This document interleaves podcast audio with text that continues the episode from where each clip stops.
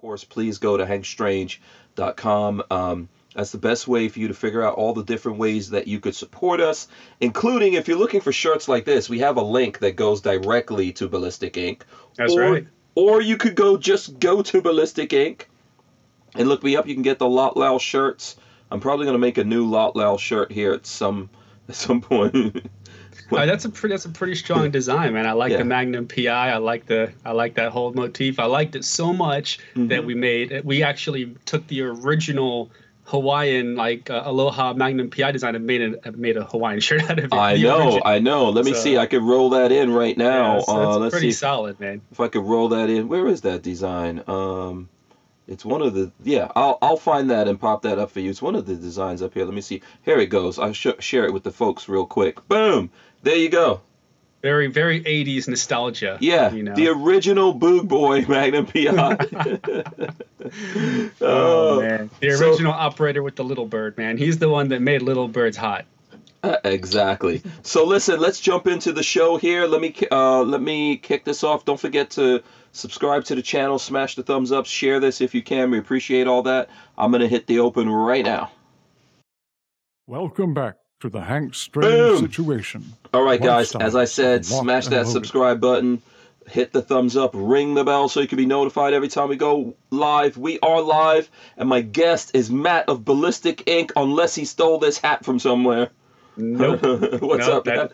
What's going on, man? Thanks What's for up? having me on. You know we got to do the jazz hands. Let's get the jazz hands going. There you go. Jazz hands going. We are live. I hope you guys have your big girl panties on. That was like an upside down rain just now, man. Yeah. He was good. He was good. I don't know. Yep. What- Elevator. yeah. uh, this is episode 722 of the Who Moved My Freedom podcast. As I said, my guest is Matt of Ballistic Ink. Um, and he's going to be joining us here for the whole two hours. And somewhere around 8 o'clock, we should be getting Sean Curtis of Ludus Integritas joining us. He's a writer and he's coming on to talk about uh, the new Walther. Walther released some uh, a new pistol line a few days ago, so he's going to come on and talk about that as well as I should have a video going, um, getting posted up here at some point uh, where I actually spoke to Cody from Walther, and we got all the questions that you guys could possibly ask about that. So we'll get to that in the second half. Right now, shout out to everyone coming in, smash those thumbs ups, as I said. Um, shout out to Randy Peacock who smashed the thumbs ups, Jade Grew, also out there, Appalachian Gun Runner. Um, if anyone needs a shout out, let us know. And I know all the, I know there's more folks than that that smash the thumbs up. So we appreciate you hanging out with us. I'm still in the van. That's what Matt and I were talking about behind the scenes. Yeah, I'm, I'm so used to seeing you in your regular studio, and when I came on, I was like, oh, And standing. yeah, very and comfortable. standing. Yeah. Now I'm sitting down and all that kind of stuff. I'm trying to get this set up, man. Yeah, I mean, Yeah, I think it's it's going to be a great addition to your to your podcasting repertoire. Uh, it's going to Yeah. give you a really neat, you know, ability to go out and and just have a lot more fun. You can actually podcast from the range. You know, Oh, you can do all kinds of cool stuff. Yes, that's one of the things I want to do. I want to come around and visit. Maybe, yeah, maybe I come. I'll come visit Ballistic Ink. I don't know.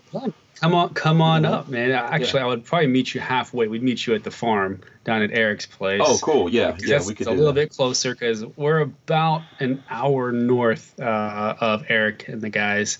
Okay. So uh, Yeah. when I go down there, it takes about 45 minutes to an hour based on traffic. Yeah, how often do you go down to Eric's place? Because I know you, you and Eric do the podcast, and I was on the podcast, by the way, which Yeah. is a lot of fun. And which which did very well. It was probably one of our higher performing episodes. Really? Get So, outta yeah, yeah, man, that was awesome. Yeah. Um, I'm so guests, shocked. but let, let me let me put that in perspective. It was one of Uh-huh. our highest performing episodes with guests. Uh, Oh, we, okay. You know, we, Oh, we- cool. you don't we're not a guest based podcast, so Mhm. it's usually just him and I, and we're just kind of kicking around ideas Mhm. and and banter. Um, we'll have like a subject, but it's not like something that's written in stone. And then we'll work in like a guest or two every couple of episodes, every three or 4 Mhm. episodes. So, um, yeah, your your episode did very well in comparison to the other guest episodes. Oh, so cool. It was awesome. that was totally accidental. It wasn't me. I don't. I did try to out. share it and stuff like that. I don't know if people. I don't know No, if I people mean- do that or if you guys talk to people, but I think it's bad etiquette to go on someone's show or whatever and then not share or do any. You know. Right, that's right. Yeah, like if you do a video with someone, like I did several videos with Eric. Every time those went up, I was like, "What?" Shared it out, you know. But you should do that. I know not everyone does it, so. Yeah, um, it, it's really difficult when it's a when it's live. Mhm. Uh, but after this episode, say it wraps, Mhm, then I'll mhm. say, "Hey, go check it out." Yeah. Um, it's just one of those one of Yeah. those things. At some point, like I don't, you know, I'm not, and I'm not trying to say anything to you. I think, I think overall in this thing that we do, when we do stuff with each other, we should share it. So, for example, you know, Iraq Veteran is one of the biggest gun tubers out there, right? Um, and I find he's very generous. He didn't. He doesn't just do stuff with me. I see. I see uh, Kevin Dixie out there, the real NOC. He's done stuff with him. When I was right. there, uh, Kevin and, and and myself and Eric did some videos, which I haven't had a chance to edit, and I'm gonna put up. But Eric is always inviting people in and doing stuff, and I just think that it's a you know the way that you're supposed to do it is you're supposed to share that stuff when you do things with other people. Don't it would be bad for me to just go in do stuff with Eric like, "Oh, he's the big he's a big baller. Now I'm going to get everyone everyone's going to see me over there." No, there's some people as big as as Iraq veteran is, there's some people who might not have heard of it or some folks on my side who might not have, you know, uh, might not really look at it. And so it's a the best thing in the world to do for everyone to share that when you're doing stuff with people instead of being like a one-way street and or a vampire like you know that's, that's, how I put it that you're just getting off of someone's fame you know but you don't want to reciprocate that so Well, you you've been in the industry and you're on the industry. You that there's companies and there's people out there that are like that, and you know Mm-hmm. we the the the bad thing is is that you only have to do it a few times until you get a reputation of being that type of person. Then nobody Mhm. really wants to help you out or work work with you Mhm. because it is a one way street. So um, you know I Mhm. see it all the time. Companies they Yeah. and that's the weird thing is because I'm not a content creator, but I work with all the content creators, so I Mhm. kind of I kind of hear about it from you, you, hear the complaints yeah, I hear about it because I'm like that that Yeah. guy. Um, but I mean, the companies it's really hard because they'll you'll become friends with the company, Mhm. but it's really difficult to get past that that friend. Like, hey. I do have to charge you for this. like it's one of those things Right. like, hey, I really like your product Mhm. thanks for like hooking me up with the product but we do have to talk monetary compensation because it's Right. just part you know the lights have to come on um, yes and it's so just a hard hard thing to do Yeah, I, I think so. There's a couple of things in there. Um, one, I think, so when I deal with companies, it's not, I, think everyone has a different way to, to do it. But I think that on behalf of a lot of companies out there, like I we're talking about etiquette, they don't realize that, you know, maybe if you're just a casual person doing these videos and you don't do it often, that's one thing. But if you're doing this on a regular basis, it's very expensive to do. And It ev- is. Yes, and so when you put up when you when you're putting up things, and especially with what's going on now on YouTube, that any gun content, including what we're doing right now, or anything that I do that's gun related that goes on Hank Strange, YouTube is suppressing that. And my proof to you is that I started a separate channel to do car stuff, and it got monetized, and it does it's already doing better than this channel that has been around for a long Yep. time and is bigger than it and I have more content on in terms of the advertising. So a lot of the companies just assume, "Oh, you're getting a ton of advertising money." No, no. right You know, you're not And- getting that. So it would be nice to it would be nice to help you out. And everyone has a different way to do that. I don't try to you know, from my point of view, I don't go out there telling people they that they have to do it.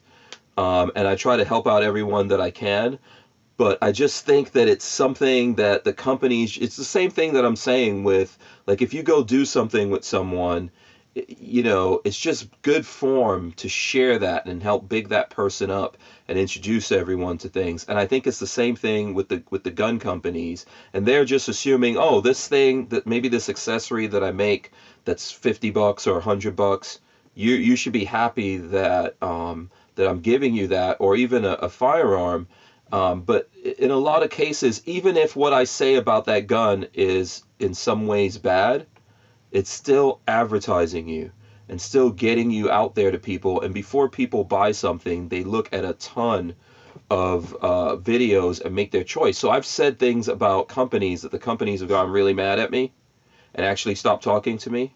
But then when I see the folks out there, they're they're happy that I told them the reality of those things, and they still buy the stuff. I'm sure that Yeah. happens. That happens with uh, Eric as well. So the the industry should realize that they need us and we need them, and we should figure out ways to work together instead of just thinking, oh yeah, we you know that we can get these people to do things for nothing, and it, it's it's happened to me recently. It happens over and over again. Lots of people, I do things, I, I do things with their products and things like that, and they actually just really don't care you know um, and and the and the reason why I think it's something worth talking about is because in this space the idea of us being influencers almost becomes uh, like whore you know I, I say that all the time Yeah, and and that's how a lot of people look at it. Mm-hmm. They associate um, showing off a product or Mhm. showcasing a product as you know quote shilling. So Mm-hmm. yeah you know, as as in my opinion, as long as you're getting compensated and the compensation doesn't determine the outcome of your opinion, is perfectly Yes. fine. I mean, Yeah. that's it, that's just the way it is. I mean, said hmm um, when yeah sorry I'm, I'm dialing in Kevin Dixie because I saw him in the chat I think he wants to come on and chat with us oh yeah, so for let's sure. see if we, let's see if we get that working. Yes you're saying Um, So I mean, as as long as you know that that payment isn't determining the outcome of your opinion, you know, it's it's a very expensive job. So it's I would equate it to being a 100% commission only salesperson because you're putting money out of your own pocket to do this job in hopes that you're going to get some type of payback or a return on your investment. So editing videos, you know, taking time to go and shoot product, shoot Mhm. videos, it's a ton of work and Mhm. to get one 25 minute video that, you know, everybody enjoys probably took like 50 or 60 hours Mhm. of time and effort to make and money um, and money and Yeah. ammo and you know begging people okay let's let's be real right Yeah. now gun companies and ammo companies Mhm. do not need anybody's help to increase sales Mhm. and i was talking with eric about this i said Mhm. man it is it is going to be extremely rough in the next couple of months to a year Mhm. because the gun companies it's a buyer's market they can choose who they want to work with versus previously it was kind of like oh we need these guys to help spread the gospel or a new product they could literally i've seen new guns come out that are absolutely horrendous so like you can't even find them and they'll- you'll they're not even on the shelves anymore they're Mhm. on gunbroker for a markup 1.5 time markup on gunbroker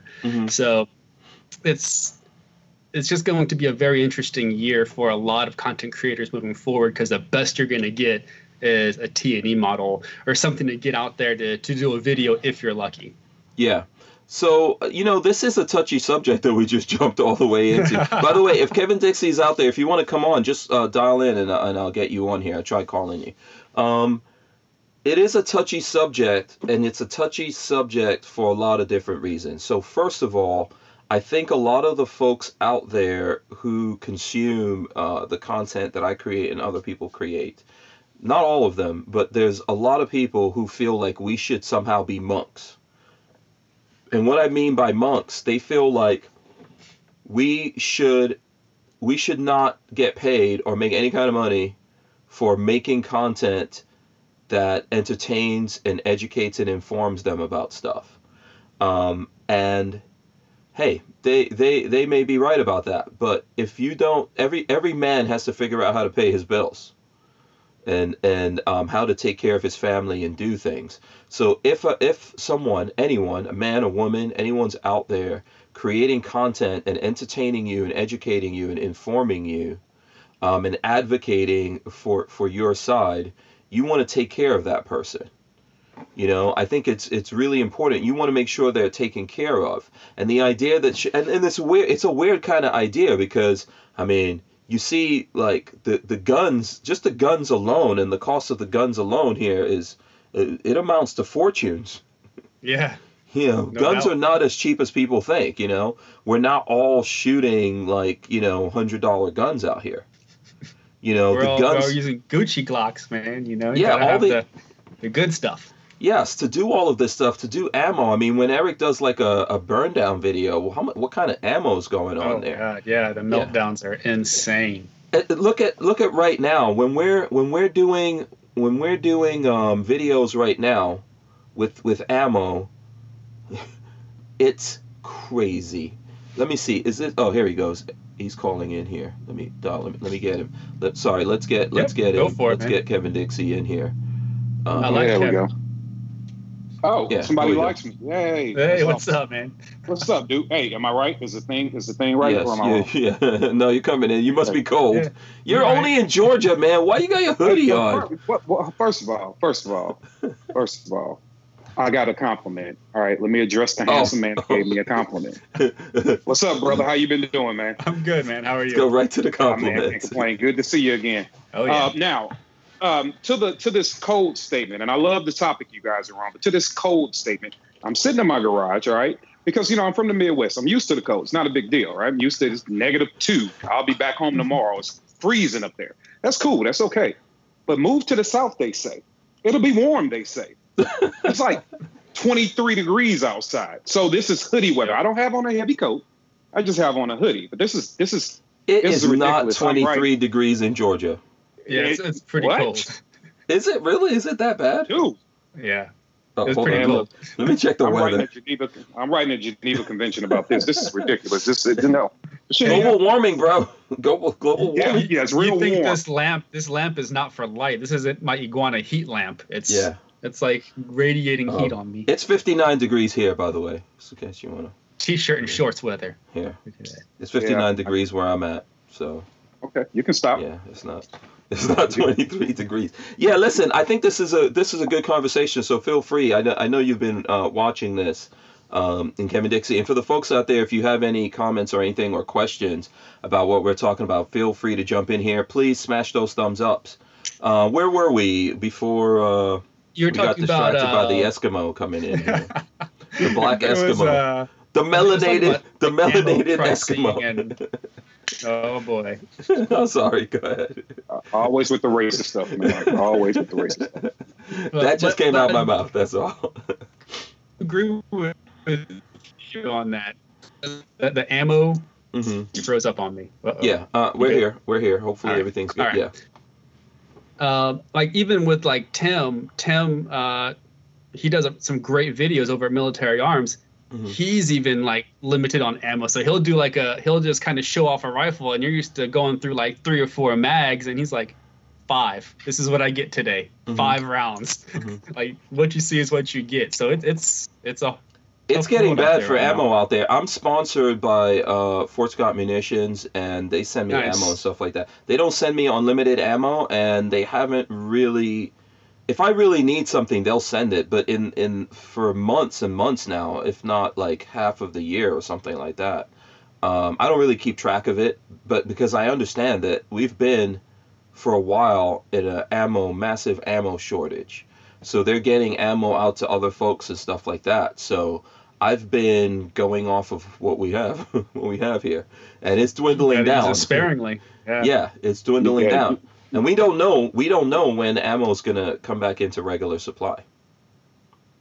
I Well, honestly better- don't think it will. Yeah, go ahead, Kev. It'll, it'll take it'll take a while. I think it'll, it'll stabilize. The pricing won't. The pricing is definitely not going to settle where it was. Uh, 2019, 2018 prices. We won't see that again. Um, but Mm. uh, I'm you know I'm sponsored by Fiocchi. A great company has helped us do a lot, and Mhm. I was blessed. It was funny. I was blessed to actually get my sponsorship uh, shipment to go out and start doing my community work the day after COVID was announced as like this big thing, right? They sent the first lot.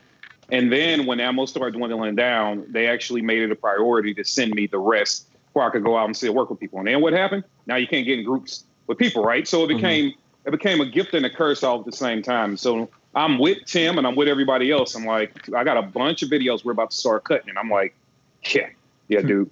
Think about Yeah. maybe three to four rounds. That's right. Uh, yeah, that's that's about it. Because you once you shoot it up, like if you take advantage of having whatever your stash ammo is, wherever you got it from, if you got a bunch of mixture or whatever, if you Mhm. just go out and still do mag dumps, I mean training I'm okay with. maybe every blue moon just going to have a good time. But if you just start doing mag dumps for video sakes, and Lord forbid the stuff you edit out of that that you don't even use, right?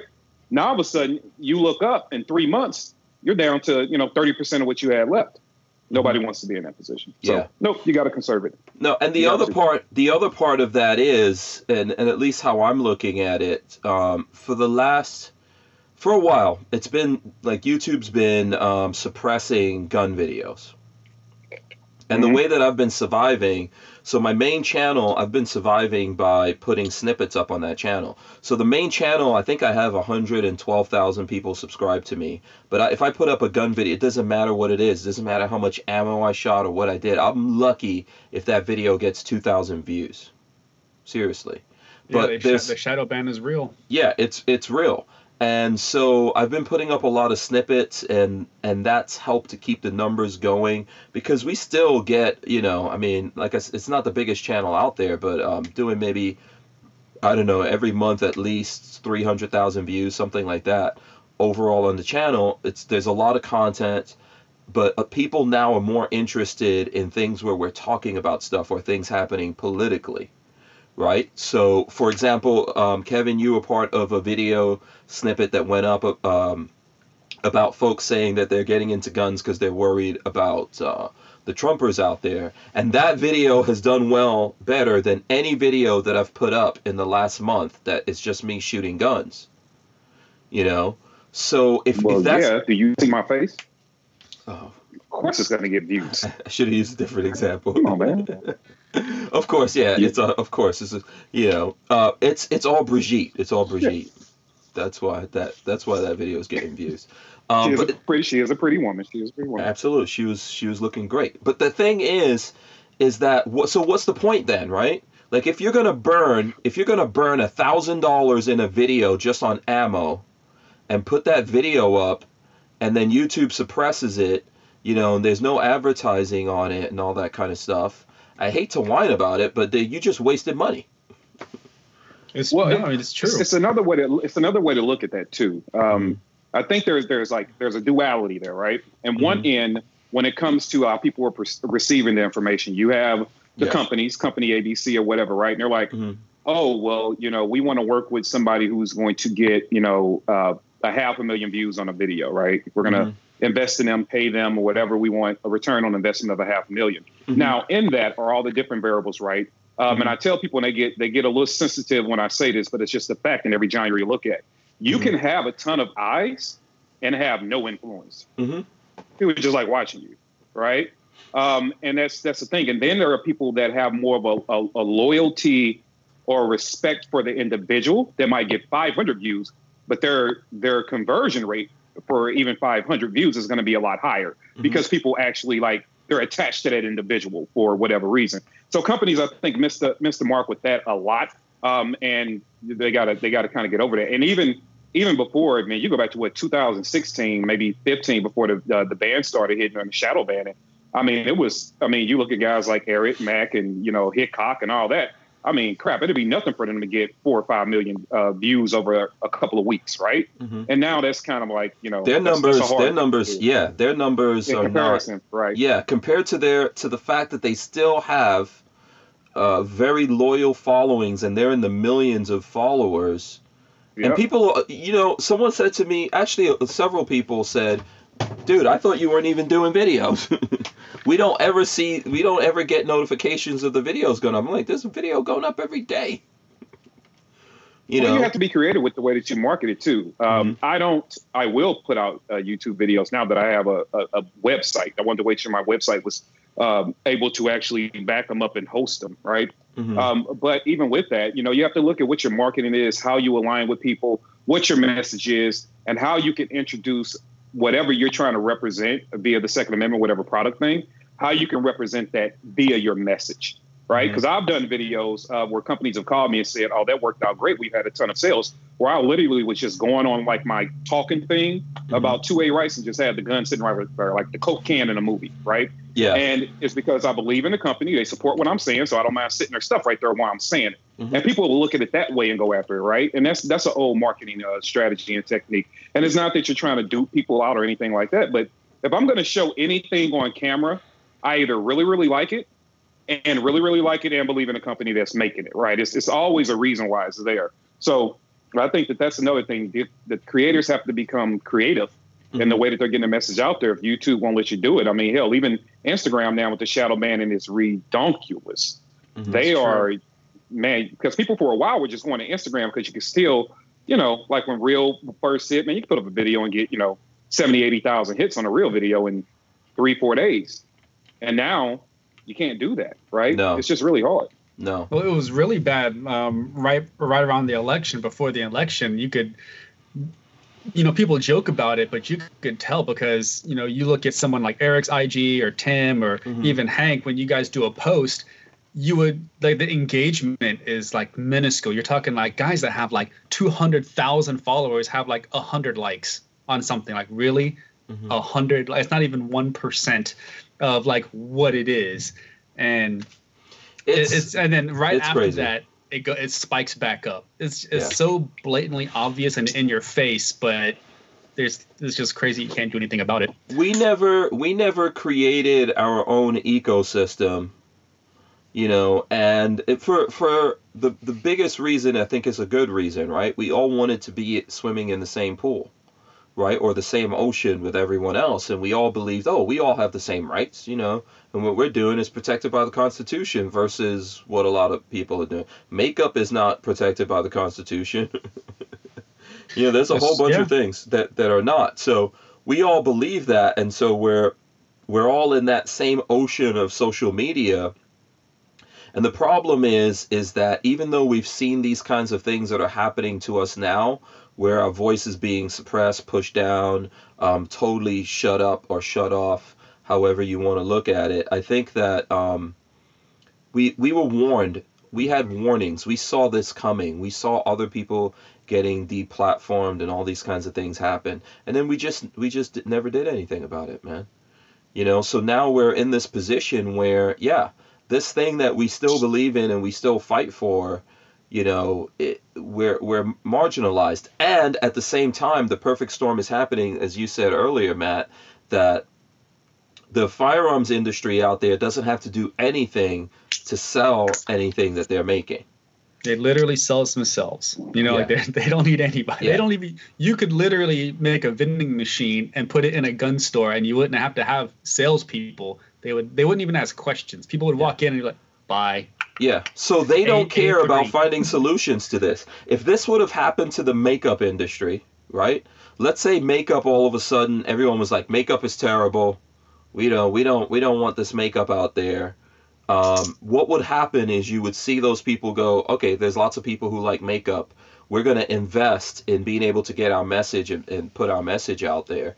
Um, and try to, oh, I would hope so. I, th- I would, I think that they're smarter when it comes to that than we are or they would just go buy someone right? Like some company that's going out of business or some uh, whatever. They would do what it takes to get it out there. But on our side i think it's like nah why do we have to do that man? Everything's selling. Let's just stack that money.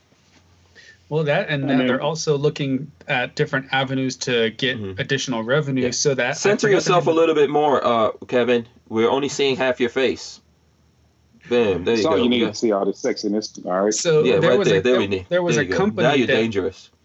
They they just bought Gunbroker. Right? I forgot. I heard about that. Who? What is that all about? It was an it's an ammunition company, I believe. So instead of trying to go old school and distribute physical ammunition and start a new uh, a new revenue stream, they're just buying Gunbroker Makes to, sense.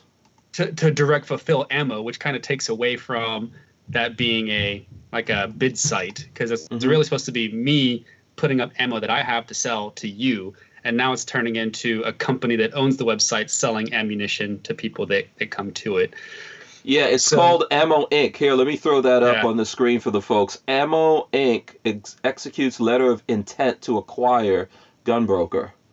Um, Ammo Inc uh, a premier American ammunition and munition components manufacturer and technology leader, is pleased to announce it's entered into a non binding letter of intent dated February 9th, 2021, uh, with uh, what is it? Uh, Tech LLC for its gunbroker.com um, .com business. Okay, interesting.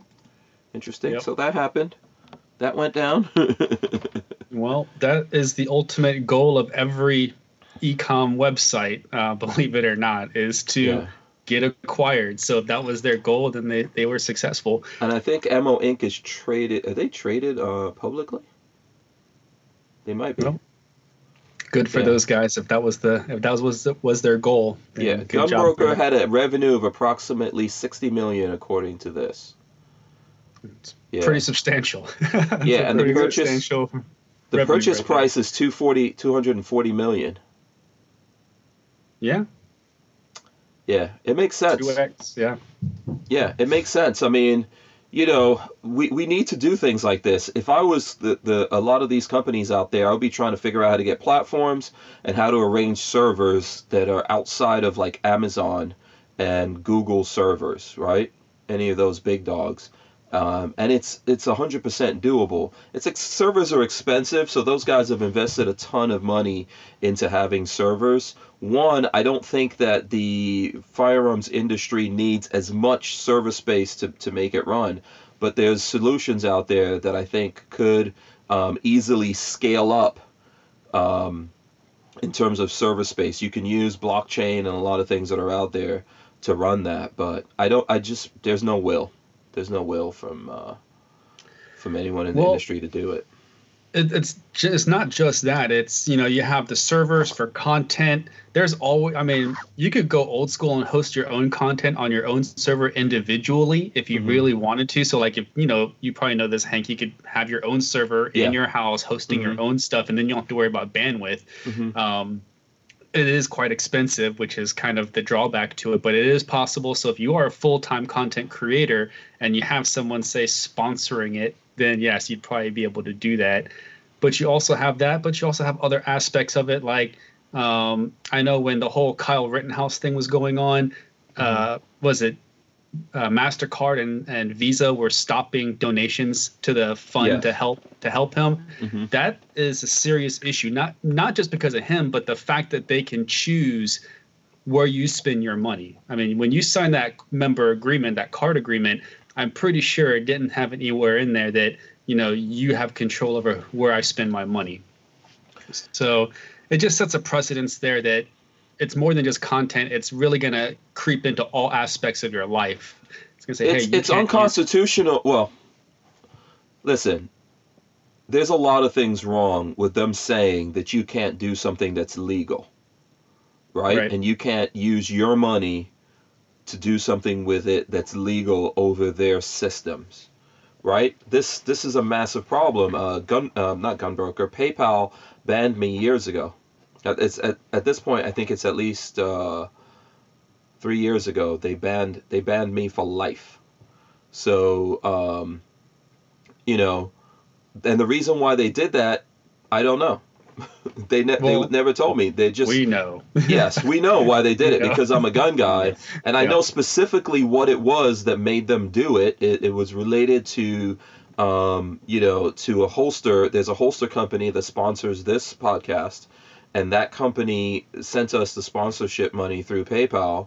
They make holsters. They don't even make guns. You know, Right. and because they sent that through PayPal, they banned me for life. And I know it's that because Lola signed up for PayPal and they approved her and everything. And when the company tried to do it to do it again through PayPal, they banned her for life. So Yeah, it's as simple they as banned that. us I mean, as well. Yeah, Yeah. They, they, they banned oh. they Oh. banned us, and we can't take. A lot of payments people have been banned. A lot of people have been The banned. It's just Bandit not a- brothers. and- yeah, Been banded too. They got Right. me about a You few got- months ago. That's when I few found mon- out a that few PayPal months? and Venmo. Yeah, Yeah, they got me a few months ago. As yeah. soon They, as I they linked, got us on Venmo too. Yeah. yeah, Venmo. So that's they definitely have to have like the same investors or something because PayPal banned me. How does that like suck? Three gun guys on here and we're all banned. Bam, they got me. They, I linked it to my website, but excluded it from. Um, I excluded PayPal from magazines, so you can't order magazines from my website via PayPal. Mhm. Before we even launched it, I'm like, please, for the love of God, make sure they can't buy mags via PayPal because I don't Mhm. even want to deal with headache. Mhm. PayPal was like, yeah, whatever, banned for life. And then like Mhm. 20 minutes later, here comes Venmo. I've used Venmo one time, once, and here comes Venmo. Like, yeah, we banned you for life. I'm like, who are you and why? yeah, like, Yeah. they banned me Mhm. for life too. 20 minutes later, yeah, it sucks, man. We have to be. um we have to be creative with, with just how we do business. But I think that the the this uh, fantasy of all the you know the gun people coming together and, and building a platform, I, I don't think that's ever. It's gonna, happen. It's not going to happen. Ever going to happen? No, I think it'll be better off just somebody that just believes in free speech. Yeah. Um, that clearly has the investment money or the you know investment partners to just build a you know it'd be nice to see a platform. And people say, well, there will never be another platform, dude. We didn't think there would be a YouTube at one point in time either right? You know, we didn't know there was going to be an Instagram to there was one. We didn't know there mm-hmm. was going to be a Twitter to there was one. And where the hell did Facebook come from? I was still on MySpace trying to figure that damn thing out. And here comes Facebook, right? So um, there can always be something else. I don't think it needs to be gun specific. I just think we need a, a platform where you can say and do what you want to say and do. You know, I just think that we just need that platform. But gun gun guys still are arguing over Glock and CZ. Like they're never going to be able to pull it together to be able to come together for that common cause. I don't believe so. I would love to see it. I would love to be wrong. I, I almost think that it it's good that it's not gun specific because mm-hmm. you don't want that. I mean, that's yeah. you really do want exactly what you said, Kevin. You want something that's more pro freedom and free speech mm-hmm. so everybody can use it because that's the only way to bring more people into the community. You, you can't have an echo chamber and just have gun guys because what are we is all, are all the gun guys going to just sit there and talk about how glock is better than sig is better than hk i mean that's that circle jerk can only go on so long. So you need outside people that aren't gun people to kind of get into the community. Yeah. Um and yeah. and really if we could just find somebody that can believe in that product and roll it out, I think you would it would really be a contender we need, to YouTube. We need a freedom ecosystem for sure. I don't. It's not the best thing in the world that it's just in one place because there's lots of aspects of freedom. You know, look if they if they uh, cut off the gun guys, it, like let's say Operation Choke Point or something like that, which will be coming back if it's not not already back out there. Uh, if they cut off all the gun guys and we just shrivel up and disappear, they'll just pick someone else to go after after that. And I mean, but you know, at the same time, we're not the only industry that gets attacked like that, mm-hmm. right? Uh, we, we, feel it and we talk about it and we have that in common. But um, when I was uh, talking to some other people that do other things, apparently they went after uh, some car people the same way. They went after um, uh, self defense, like empty hand stuff. They went after that. They went after um, uh, channels that uh, speak about different things, uh, just various genres all over the place. They're experiencing very similar a similar effect, mm-hmm. right? So we get hit hard because we are immediately attacked whenever it's politically savvy to attack us, and then it's really, really, really heavy. A mm-hmm. lot of other industries aren't politically attached like that, but there are political channels or uh, financial channels, I mean, rather. And I remember reading an article on that that would mm-hmm. speak about how to uh, invest your money and why you shouldn't trust the government with your money and banks are all tied to the government. And there were a lot of channels doing that, like eight of them got banned. Mm-hmm. Like so, it's it's not just us, which is why we just need a pro freedom platform. Let's be honest about something, man. I don't go like if I go on YouTube, I might go to to look at a video. I know you guys were saying earlier about you know sharing and supporting each other's work, which is why if I'm able to, I'll tune into the show. Right? I'll just mm-hmm. get in the chat and say hi to people, whatever, to just to show that support. Um, mm-hmm. But at the same time, um, if I'm done watching your video or I'm done watching one of Eric's videos or whoever, or my even my own when I want to be really weird about it, um, then then I'll I'll go watch something funny, right? I'll just hop on to you know um, a funny video and then I might look at some car stuff and uh, you know then I might go look at some um, some some stuff for the house, you know how this person fixed their sink or whatever. So that's why I was like, we need one spot where people, mm-hmm. when you're searching, it makes sense for a person to be able to search for everything in one spot instead of oh i'm going to go to this uh, website to watch gun stuff mm-hmm. oh and i want to go look up you know how to install my tv i got to hop over here i just would like to see or maybe somebody should just buy YouTube. Like, what's YouTube worth? Google that, Hank. What is YouTube worth? Uh, YouTube, uh, it's worth Google. billions and billions of dollars because that's what Google has invested in it. Billions and billions of dollars building it up, and now um, they've pretty much they, they would never i mean why, why would they sell it right now? They control everything. Google basically has the number one and the number two search engine on the planet which would be google and then after that um, youtube. So they can control everything. They can make all the money. Everyone's turning to this. Um, there were things that came out recently saying that even on youtube there's more and more content creators showing up on youtube and actually making a living. You know people who are making a decent living on youtube Uh, the problem is is that that's that's not necessarily the folks who believe things that is not in line with where YouTube is at. I do think that if you had another freedom platform, um, everyone would go over there because this idea of you can't just naturally uh, discover things and search around and find what you want. It, it's terrible. I like watching a lot of car videos and other things that I'm into or things that I'm looking to buy.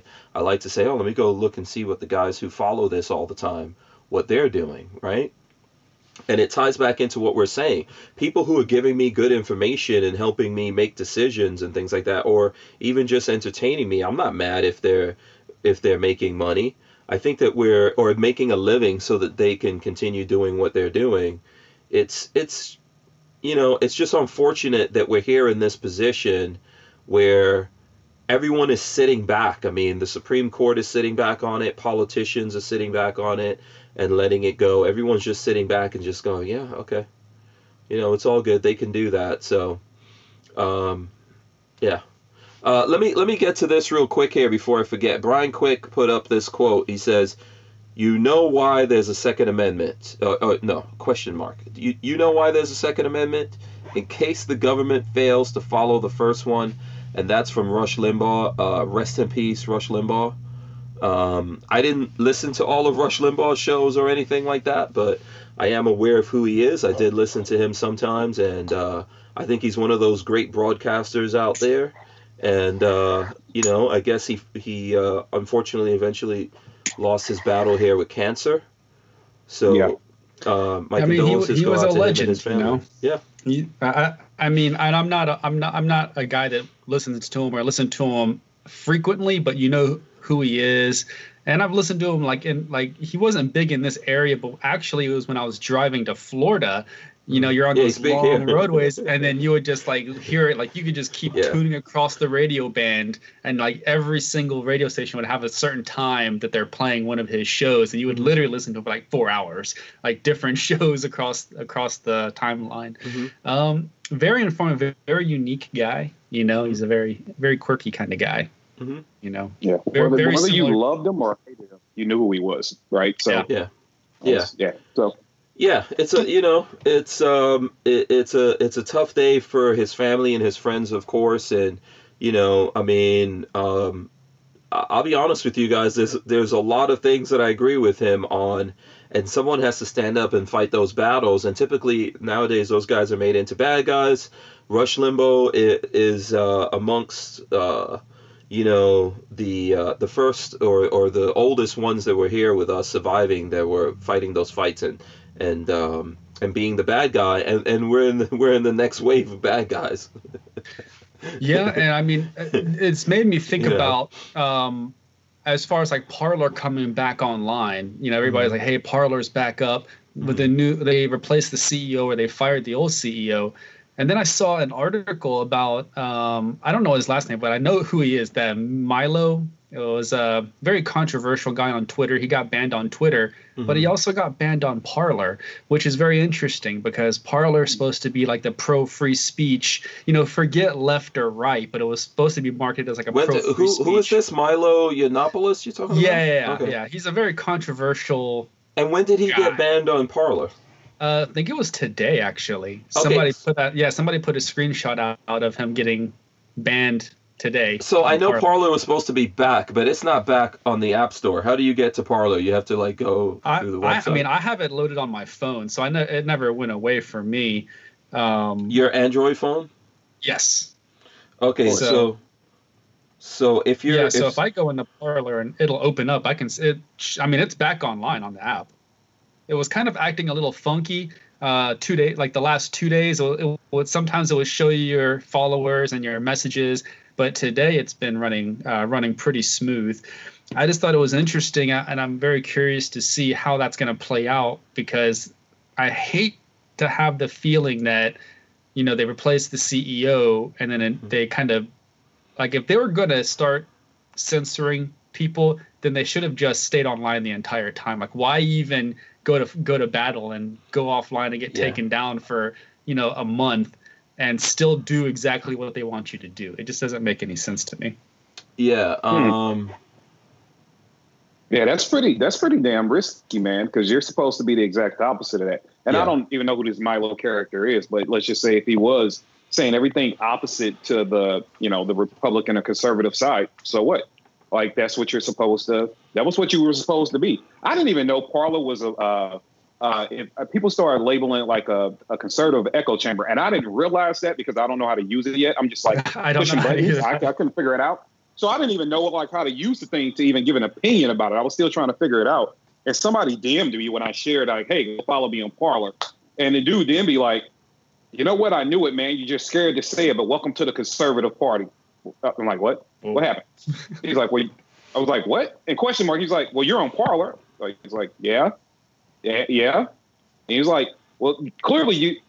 You're Republican, right? I was like, well, I'm on Instagram. I'm not a liberal. Like, what, what, what? like, so I didn't get it, but that's how I found out. Then everybody was like, oh, yeah, that was just going to be a Republican echo chamber. Uh, but they're not going to censor anybody. And so I watched, I remember on somebody's timeline, there was a, a pretty lively debate saying that, so what if they're conservative? They're, if they're going to allow everybody to join and share Mhm. their opinion, who cares? That's a beautiful thing. So if they're Yeah. banning people now, that's kind Yeah. of like what? So so JDO is saying this, but um, you know, and and I'll so Milo Yiannopoulos was a gay conservative, or is a gay Hmm. conservative.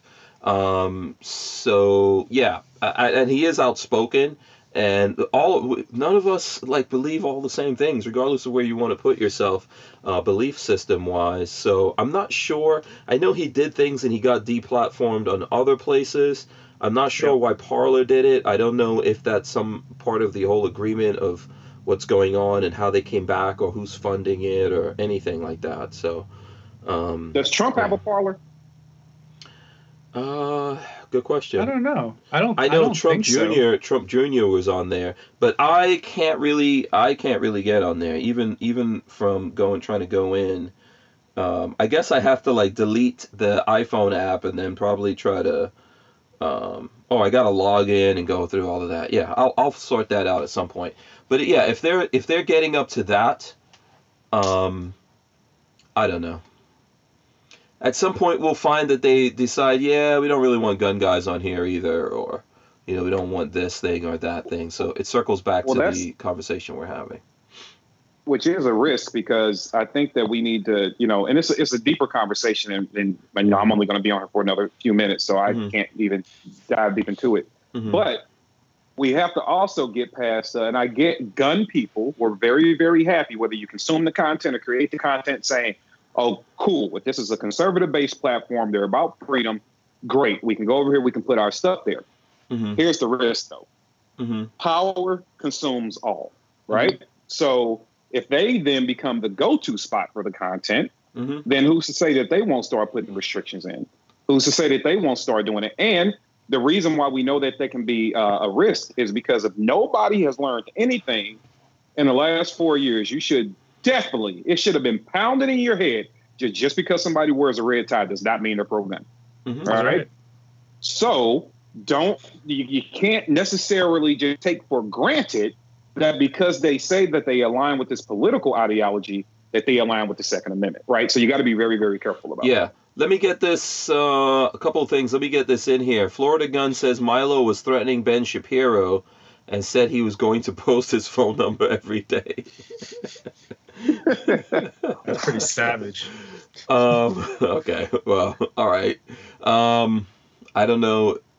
But see, that's that. I don't know if that's like, impeachable. police, though. Yeah, See, I that's the don't- he hasn't done it yet. You're you're you're banning somebody for something that they haven't. Yeah, done. Like, he hasn't like doxed the police. or- I'm I'm arresting you because you said you were going to go to the bar and drink and then drive home. Yeah. So I'm going to arrest you now because you said you're going to do it. yeah. You know. You know Yeah, what I like? I like I like Minds. I don't know if you guys are aware of what Minds is or if you're on there, but I'm on Briefly Minds. described it uh, last time we spoke. Yeah, I think that's a better app, and that's on blockchain. I recommend things that are blockchain. Actually, the powers that be were trying to take down Minds. I know that um, uh, Apple threatened to kick them out of the um, out of the store, and so did Google, but it never happened. But Minds is still up. I still post my stuff on Minds. You could post links on there, all of that kind of stuff, and they run off the blockchain. So I think even if those guys uh, basically kick them out. As long as you have it, you'll still be able to get on there because they have that going for them. So I, if if we're looking for like true freedom stuff and not just the ones labeled conservative or labeled gun guy or wh- whatever labels we may want to uh, put on, I would look for the ones that are on that blockchain kind of system that's already removed from the big servers that these guys have in control. And this is the this is this is the reason why I think a long time ago they made the monopoly laws, but no one wants to use it against these guys right now. Well, you know what the other the other thing is, man. You know, uh, you know, clearly, you know, Ballistic Ink is a business, has to work with different people, has to, you know, run websites and you know marketing strategies and the business itself and so forth and so on. Then Hank, you have apparently every social media that exists. Shit, I've never heard of before you bring up, right?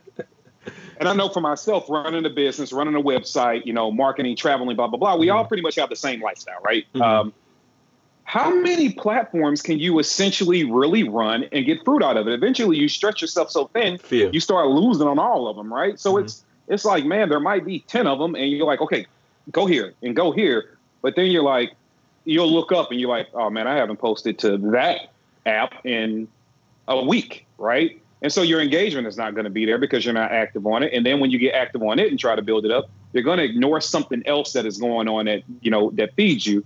So I don't know, man. It's it's an interesting, interesting, interesting place to be into, right? Because can you really right now? How many people you think are truly, if it's just them or maybe one other person supporting them, how difficult would it be to run Facebook, a Facebook business page, if not multiple, uh, Instagram, if you only have an account there, Parler, Twitter, YouTube, Minds, Full30. Like how how many things can you effective your website? Like how many things can you effectively run and still be productive? Not many. I don't know, Matt. What's you what what would you say is the answer to that? I mean, pers- personally, I would probably say, you know, out of all those choices, and it also depends if you're already an established creator or not. Like, if, if you already have a pretty decent sized following, you have to, like, as much as everybody hates it, like, YouTube is like where the gold is at. Like, that's where you make your money. That has the largest impact, the best ROI. Um, Instagram, YouTube, your own webpage, and work on your own email list. That's getting huge right now because that's one thing that you can't censor is having your own email list. As long as you're not running it through Mailchimp, because apparently Mailchimp uh, can cancel you. Yeah, they'll Yeah. kick you. Mhm. So um, I know Which mine is on mine is on Mailchimp. uh, yeah, mine too. So Yeah. we're, we're working on migrating that. Mhm. Um, but man, that price is so good. You know, it's just Yeah. so they make it so convenient. But I mean, the, the mail the mail list works really well. I mean, we get a lot of conversion. We get a lot of like the the metrics that you see from that. You get your little report and you see how many people opened it, how many people forwarded it, Mhm. shared it. Open like you see all those metrics and those uh, KPIs. That really helps you adjust your business versus like Facebook is a pay to play game. So like yes, you can post, but they really want your money. Mhm. So we we don't really interact that much on Facebook.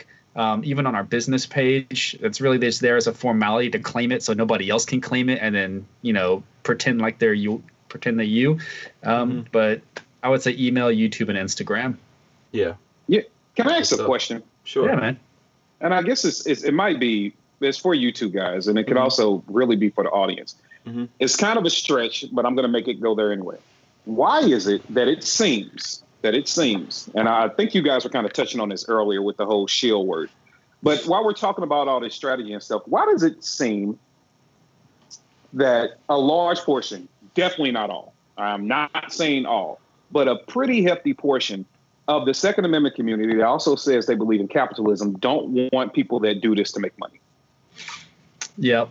That was interesting because uh, I was down recording podcasts with Eric, and we actually we talk about that quite a bit. And it's like the the two A community or the gun community likes to eat itself. So on one hand, they're like, "Oh, I'm more two A than you because I don't make any money from it. I do it out of uh, because I want to because I love it and that's what I need to do. You do it for money, so that you're fake."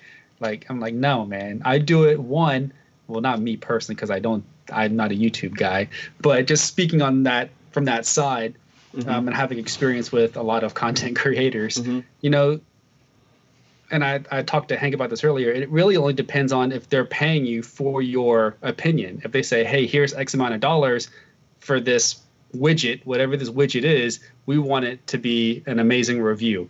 All right, you've crossed the line. Um, because yes, there's I'm making money from it, but as long as you're very upfront with it and say, hey guys, this is a paid review, mm-hmm. you're letting that audience know hey, yeah. this is. I think that's the only time when you're crossing the line. If you don't let people, if you don't let people know that you know this company did this, right? And everyone has a different structure of how they're doing. Like every single one of my videos that goes up says that it's uh, it's brought to you by something, and that's the that's the mm-hmm. truth.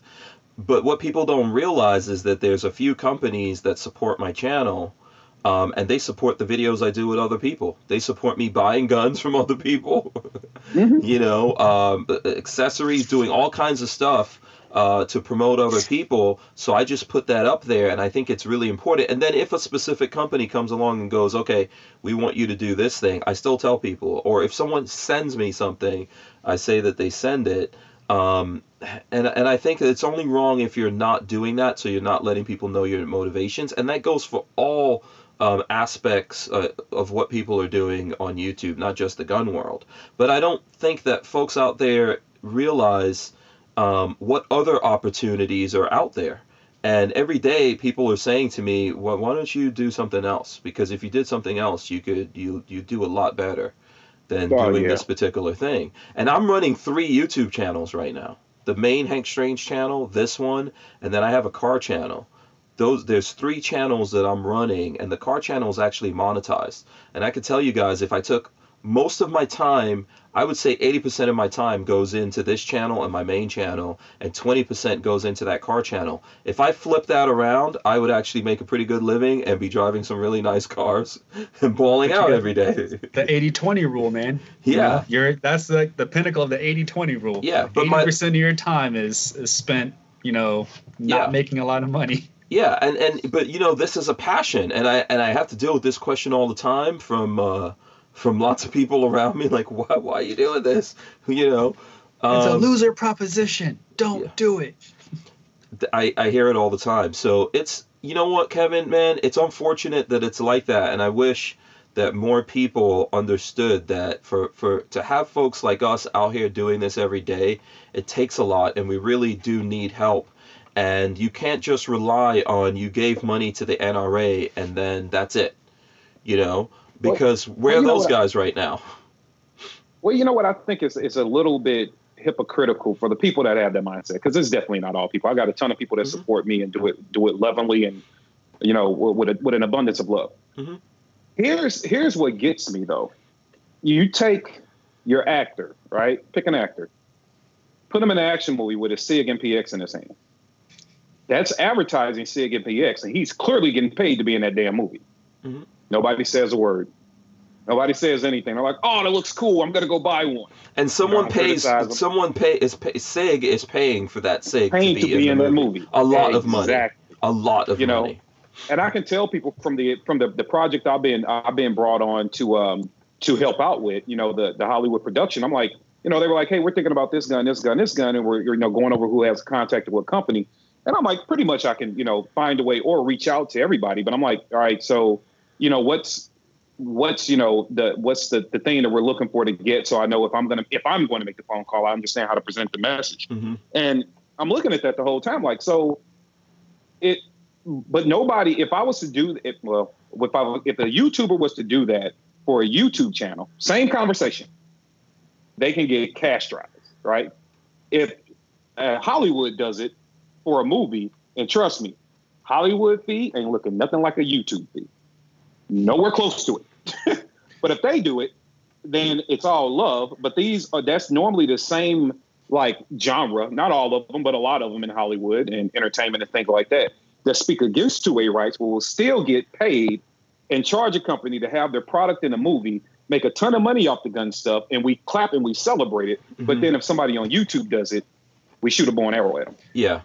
I think in in fairness, the same people that would criticize the YouTube content creator would criticize the movie. So, example, uh, in John Wick, when they're looking for, he's looking through the little gun safe and he's like, oh, there's guys with body armor and Kevlar face masks. Uh, which gun should I choose? And he picks a PCC 9 mil. And you're like, really?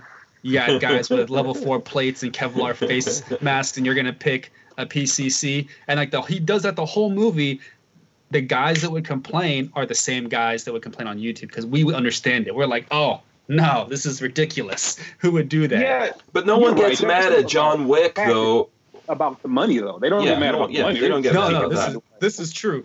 Um, no, I, I think that it it depends on the consumption style of your audience. So you have really really high production value content creators like like Colion, um, like really good con like really good production style value.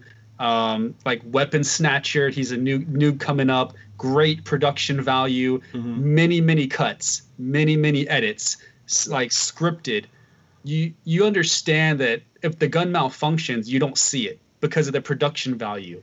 When you see like like I use Eric as an example because I have the most experience on like watching him film.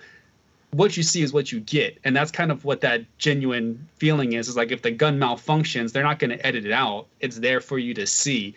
The mm-hmm. production value is a little bit different than what you would get from somebody that's editing the living crap out of their videos but I think that's where that knife in the back comes is when if they do find out that you did that, that's like a knife in the back because that's the only reason they're watching your content. Yes, they like you, but they want that realness. And if when you put that when you pull the bag from over their head, they're like, "Oh man, that sucks," and that Yeah. it's kind of it makes it makes them angry. Yeah. Yeah, I my agree with that. That's just my No, no, I think I think you're actually spot on. See that that angle, I actually I absolutely agree with. You know, I tell people all the time, do not lie to me. Like, don't lie to me because you know normally people pretty much if they if it's a consumer, like it's one thing to watch a video because hey, I'm just supporting this guy, I like his content, I want to watch the video, and then there's the person that goes out and says, okay, I pretty much really made up my mind, I'm going to buy that thing. I just need this little extra confirmation Yep. that I'm making the right decision, right? Pretty much their mind's probably made up. Um, and they come over and they watch it. Now, if you deceive them, if you lie to them, if you do edit out or cut out or don't mention, then I am a hundred percent with you. Just cost me because I will take it personal. You Mhm. just cost me eight hundred bucks, right? Because if I would have known that thing that you clearly knew, and I'm trusting you to just kind of confirm my thought process, Mhm. and you lie to me, then yeah, Well, that's I'm gonna it's have a- it's a- easy a to figure that out. If you're looking at a YouTube channel and they never have problems with the guns, so there's de- there could definitely Right. be a gun that has no problems when there's a camera rolling. True. Okay. Um, and there can definitely be when there's a camera rolling could be problems with a gun, but the gun is still a good gun. Maybe it's something that you don't see that person's doing. It could be the ammo that they're using, which ammo is not mil spec or Right. however it can be want to finicky. yeah, there could be there could be a, a, number of different. There could be even it's a mechanical thing. So with that particular one, there could be something wrong. But if you look, if you're looking at someone doing what we're doing in the in the YouTube content space as gun guys, and there's never any problems, then that's that's probably manufactured, right? Because you Mhm. can tell you're you know if if I, I look at people's videos um, all the time, although I don't spend most of my time looking at gun videos, I try to do other things because my head would explode just doing this uh, all the time. But I can tell that people have a problem, and I see it, and I'm like, oh, okay, cool, right? Yeah, thanks And for being honest. Yeah, but Yeah, and it's and it's okay. I, I don't and I don't understand why. You know, that's one reason I I will I will honestly see it, man. That's why one thing I like about watching Mac videos, he will slaughter you, right? He he will he doesn't. I, he doesn't. you. He doesn't do that on purpose. It's just No, that's I know what he doesn't, but Yeah. is. But here's the here's the caveat Yeah. to it though. I know a lot of individuals. I've been- been watching watching Mac and Hickok and Eric and all those guys before I decided to actually start doing things myself, right? Um, and even to a point, one day it was like, hey, yeah, I'm- I've always been, you know, this two way supporter behind the scenes on the streets, stomping the grounds. And then there was like, oh, look, I blink and I'm industry or whatever. So now I'm looking at people for a different reason. I'm looking at, you know, how they're presenting a message, why they're presented that way, and things like that, Mhm. kind of analyzing it differently. Mhm. But one reason why I like it, and I like when Eric does it, and hell, I like when uh, several people do it, is because you know what? That's real. And the reason why I respect it, if you were somebody that spent any amount of time with guns, I'm talking, let's call it 5,000 hours and some change. Mhm. If you spent that amount of time with guns, point me to a manufacturer that hasn't had a gun that hasn't had a problem when you had it That's in your hands. Yeah. Yeah. Yeah. You know, it, it- it's it's It just happens. the realization. Can I can I tell you Yeah. guys a little story that has to do with Mac? Uh, It has to do with Iraq Veteran, myself, and a gun company. So you know, I started my channel here in Florida, obviously, and I'm a Keltec fan. And when I started my channel, I was buying Keltecs and overpaying for Keltecs. Right? That was during. I started this in 2013 during the firearm again. So a lot of what people are going through now, that guns are the prices are up and everything. So I was buying Keltec stuff and doing videos, and I was here, and I just like I just went up to Keltec and met those guys, and actually became cool with those guys, and you know started doing videos with them. I was still buying the things that they that after I met them and we were doing stuff, I was still buying things from those guys. Um, so this a, a funny thing happened. One with Mac, you know, I have a, a big video that I did on the KSG shotgun. Now I had the like Mac put out a video. I think Mac eventually he had he wound up having like three or four KSGs, and he had problems with those Ks. It wasn't funny. So I actually did a video where I had the little mini shot shells, and I ran little those mini through, shells. yeah, through my KSG, it had no issues. It, it was nicking me just exactly as Mac said, and I showed all that stuff. But Keltec hated Mac because his, but they hated him because the guns he was getting didn't work. A lot of gun companies hate Mac. Yeah. So Yeah. they they were hating on him because of that, and I actually, um, since I knew them, um, I actually brought them to to one of the IV88 range days, and Mac was there, and I was like, look, you you got to talk to this guy because this guy doesn't hate you guys. He he's bought three of these freaking things. Yep. He buys them like he buys them himself. It's not Yeah. like I mean he's he's not in the bed with, with any gun company. That's, No. like, that's kind of his. That's he, his he shtick. loves like, bullpups just as much Yeah. as I do. You know, he's probably the one dude out there that has more bullpups than I do, and he loves these things and he keeps buying. I was like, you guys got to, talk. you know, you, you can't have this thing go because they really had a thing. I don't know Mm-hmm. if anyone's aware of this because Keltec kind of runs like a cult. So all the Keltec heads seriously hated him and you know even the, the people that work there and everything like that. And that all got worked out. And then the other thing is i remember being at shot show and of course Iraq Veteran has done a ton of keltec stuff and but keltec didn't know them. So they were Iraq Veteran. They were the biggest dudes out there. And i remember eric telling me one time he's like you know what? Uh, those people don't even know me. Yeah. they don't care. They don't know who we are. They don't care about it. And it's like it's weird because we've even just tried to talk to them directly because it's so difficult to get our hands on guns and they're like who are you? You know? So I, I did the same thing. I took i took eric over to them at shot show to their booth. And i was like guys by the way this is Iraq Veteran and he has millions of followers and he's done stuff on your guns and you guys don't even know him you know so Mhm. um so that so all of that stuff happened then i keltec came out with the rdb which is the 556 bull, uh, bullpup Yep. that they bullpup, have Yep. and I did a video on it. And the problem with this, with that gun, which happened to even Nothing Fancy, is that if you put a suppressor on it, and then you put a um, like a steel magazine or a GI magazine in there, it unseats it because it's rearward downward ejecting. So the gases go back, sending the shell backwards, and it downward ejects, and it goes over the mag well, right? So that pressure unseats it, unseats it. If it's a if it's a PMag or something polymer, it's kind of like thick enough that it holds in there. So we had that problem in there. I left it in my video, and I did my video with no edits. So if there's a cut in that video, it was only because my battery died. I had to change my battery. No edits. So that happened. And then the other thing was the gun that they made in the modern era didn't have a QD point on it. And I just said, you know, whoever designed, like the engineers, when they were designing this sitting around a table, no one said, we should put a QD mount in here. This is a modern gun. People might want a QD mount. And I was Right. like, those engineers sitting around that table must have been from the 80s. Okay. Then the then the cult of Keltec went after me. And they got like really really really really mad. And to this day we don't really talk to each other because you know we're kind of like if you know if I see them I'm like yo what's up? If they see me they're like what's up? But they got so mad and and and a few days before that it was actually like a 4th of July Keltec was actually here on the range with me making a 4th of July video using my stuff messing up my equipment one of the guys left his iPhone and his wallet at a Starbucks locally and Lola and I went and got it and mailed it to him. So when he got to work on Monday it was sitting on his desk. And these guys just cursed me out on social media and wouldn't talk to me. And and and I'm telling you guys all of this a long time has gone by. This is the thing that happened. It shows you how batshit crazy the the gun industry is. Well, Well, you know, man, I had a problem with the KSG as well, um, um, and didn't like it. I've had I had three of them, hmm and didn't work. hmm I was like, all right, I got rid of it. But you know what? I still bought a sub two thousand.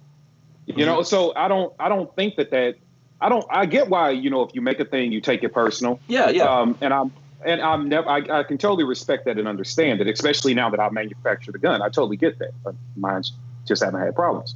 But I also aren't making thousands upon thousands upon thousands of them either, right? Quality control is a little different with me. If Um, something but is mechanically wrong with your gun, it's you. If the person hasn't modified that gun, then you manufactured something wrong, and it might be a wrong. mistake, and you just need to own up to that. It's fine. How many people make fun of when SIG was having the drop issues, and they were going through a bunch of QC issues? How many people were giving SIG a hard time, but still own SIG and will still buy SIG?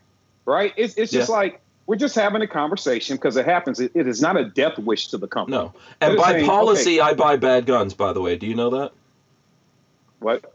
By policy, I buy bad guns, and I'll tell you why. Uh, Guns that suck and that no one wants to buy, especially if it's a bullpup, I buy it because now it will become more collectible in the future. Boom. I think So like the That- zip that's gun, the Zip thing. 22 is one of the worst guns out there and definitely the worst bullpup ever made. arguably this is true. Yeah. Um, the thing so- about Keltec is Mhm. they shouldn't get upset because Kel you can't you can't have your cake and eat it too. Yeah. Keltec is known for being a very quirky, innovative company. They do off the wall stuff. Yep. They do very unique stuff in the firearms Mhm. industry, but that doesn't necessarily mean that it's going to be a battle proven design. So that goes Mhm. back to the like QD mounts. Obviously, if they had somebody in there that was in the military or like anything like tactical, that's they've been like, hey, we need to put a QD mount here because if you want these guys to sling this weapon in like a low ready or a high ready position to be able to get rid of it, that's probably something. If you make do. a rifle today and there's no QD mounts, when, when did that come out? That must have been the RDB came out in what 20? I want to say Seven- 2018 or was it se- 17 or 18, yeah. Yeah. 17 or 18. Okay, it wasn't 1986. right.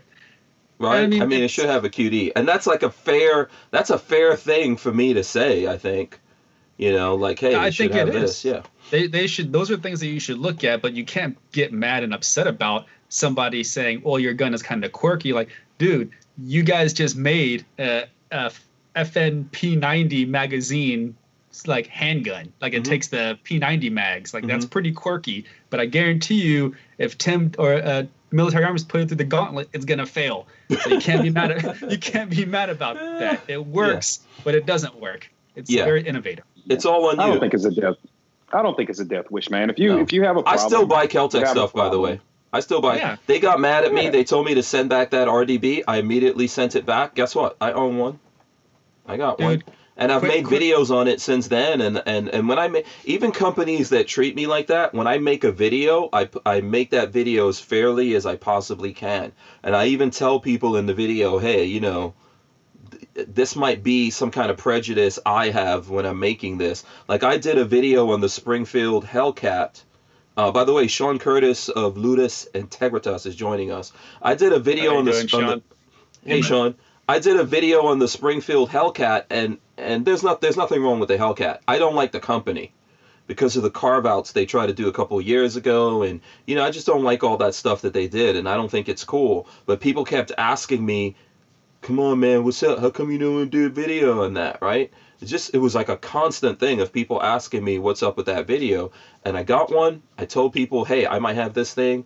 Uh, we shot it and everything. There was absolutely no issues with that. I didn't say, oh, I'm going to go out of my way and sabotage this or whatever. I laid it all out there so people could know. And I think as long as we do that, then that's what we owe the folks out there to be honest about who we are and the, even the prejudices we may have against something for reasons like, you know, we don't like their politics or, you know, they gave me a mean look one time. you know? Well, Yeah. quick quick story, real quick. Um, that day, Kevin, that we you came down to Eric's and uh, we we did the podcast. That Mm-hmm. was uh, Eric and I were going around to all these pawn shops looking for for guns, and we Uh, actually walked into this pawn shop that had an OG like original Keltec pistol. I think he showed it to you, didn't he? That Yeah, that he day. did. Yeah. which one was it? I, I forget. It was like the original, like Joe, is it John Keltec design? Like that was the Oh wait, was it a was it a Tech Nine? no, not No. a tech. I was Oh, like, it was a. I forget the actual name, but it was it was like sitting in a glass case. Like, Yeah. on So top it was something that junk. Kellgren that Jo- that Kellgren designed, right? Yeah, but it was literally George, like mhm. in a glass case on top of a bunch of like Ooh, pins and stuff. And he walks in, he goes, kind of looks. I need to looks know at what goes, this is now. Hey Matt, look at that. He's like, I'm gonna buy that. and he walks in there and like he just like literally buys it because it's just Yeah. this really really unique Mhm. like firearm. It's Yeah. it's original, so it was really cool. But that just goes to show you, you know, it's not a great gun, but you still want it. They make the coolest things, man, and I think they they they're one of the companies. After saying all of that, and, and by the way, I don't hate them. I buy their stuff. When I see that five seven, uh, that PS90 uh, magazine thing out there, I will freaking buy it. I buy Keltecs all the time. You know, That's gonna be a really cool. They're a cool I'll tell you. company. Yeah, they deserve us. Now, do you do you want to get something from them and and uh, you know put your life on it without putting it through its paces? No, but some of their things that they make, you can absolutely do that. And um, they have staples that they make. And, and the funny thing is, most of their money comes from those like pistols that they did, like the P3AT. You know, um, the the nine millimeters that they have. The sub two thousands do really well for Sub them. 2000, Oh, yeah, yeah. yeah, I love that doesn't? freaking thing. yeah. The Yeah. sub 2000 is, oh my God. I, I just didn't understand the one that I saw that took the Beretta Max. Like, is that a thing? Because people Right. ask for it. That's why. That's well, I know, and I know, I get it. They definitely did it for a reason. Don't get me wrong. I was like, all right, but yeah, and so I, I would just like to say, from my, my standpoint, to with, with any gun company, right? Like, if you make, I, I, I don't know, if you if you put something out there, I think is actually a benefit to have people that are giving you feedback. Uh, for you can correct it. Uh, Like I think the and so I don't hate- Keltec either. I'll, if I, they make something I like, I'll buy it. Like I bought Mhm. this up 2000 off the wall. And I think people should also listen to this. You heard a story about Eric. You heard Hank saying it. I said, hey, hey, we still buy guns. They are not all free. That's Believe right. me, right? Like, like still buy them. Um, Yeah. And when I bought it, it wasn't like, oh my God, I had a bad experience with the the KSG. Because guess what? I got buddies that got the KSG and freaking love that. Yeah, mine never had any problems. Period. And Yeah, I've just bought and it- one. yeah. It's And not but- a death and- Look at the way that Palmetto handled the issue with uh, Mac. What was the thing they were making? The the nine That was- millimeter AK. Yeah, the or whatever AKM. that was. Yeah, and Mac, you know, say, hey, boom, and they fixed it, and then they name it the fix after Mac. Yeah. Then they name it The Mac fix. like that's the way that you handle it, man. It's not it's not that big of a deal. It's not a it's not a death wish on anybody. Yeah, and and um and so we can get off this subject before Lola gets really mad at me. By the way, Keltec stands behind everything that they manufacture. So if you buy something from them, especially even if you you're buying it used, second, third hand or whatever, they'll do this.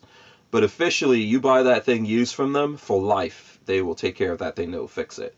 So um, you know, and you can actually, if you're in Florida, you can actually go to the factory.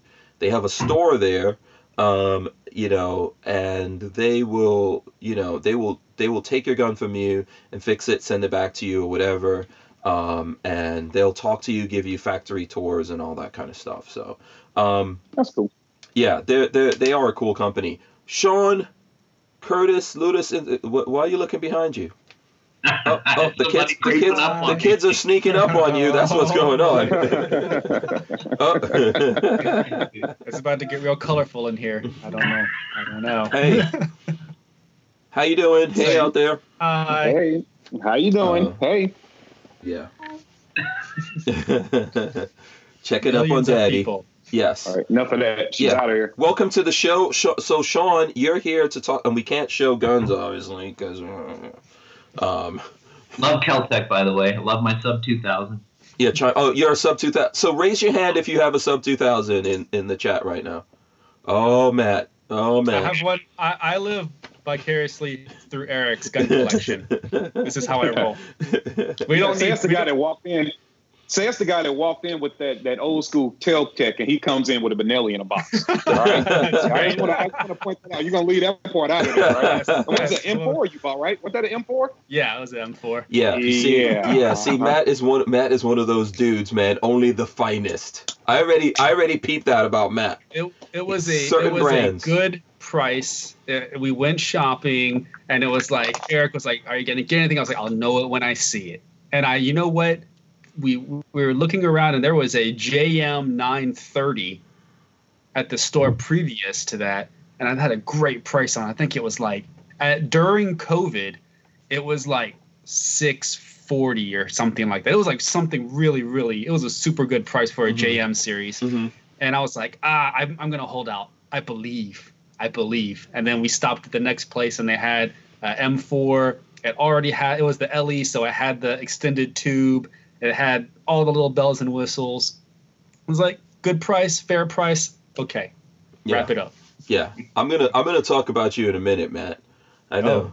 By the way, Okay. I'm yeah, I'm gonna I'm gonna circle back to that as Oh, they say now. Yeah, I'm gonna circle back to it. Okay, so Sean Sean Curtis Ludus in, Integritas is here. I don't know if both of you guys know him or not. Sean is a writer. Obviously, well, Kevin, you know him.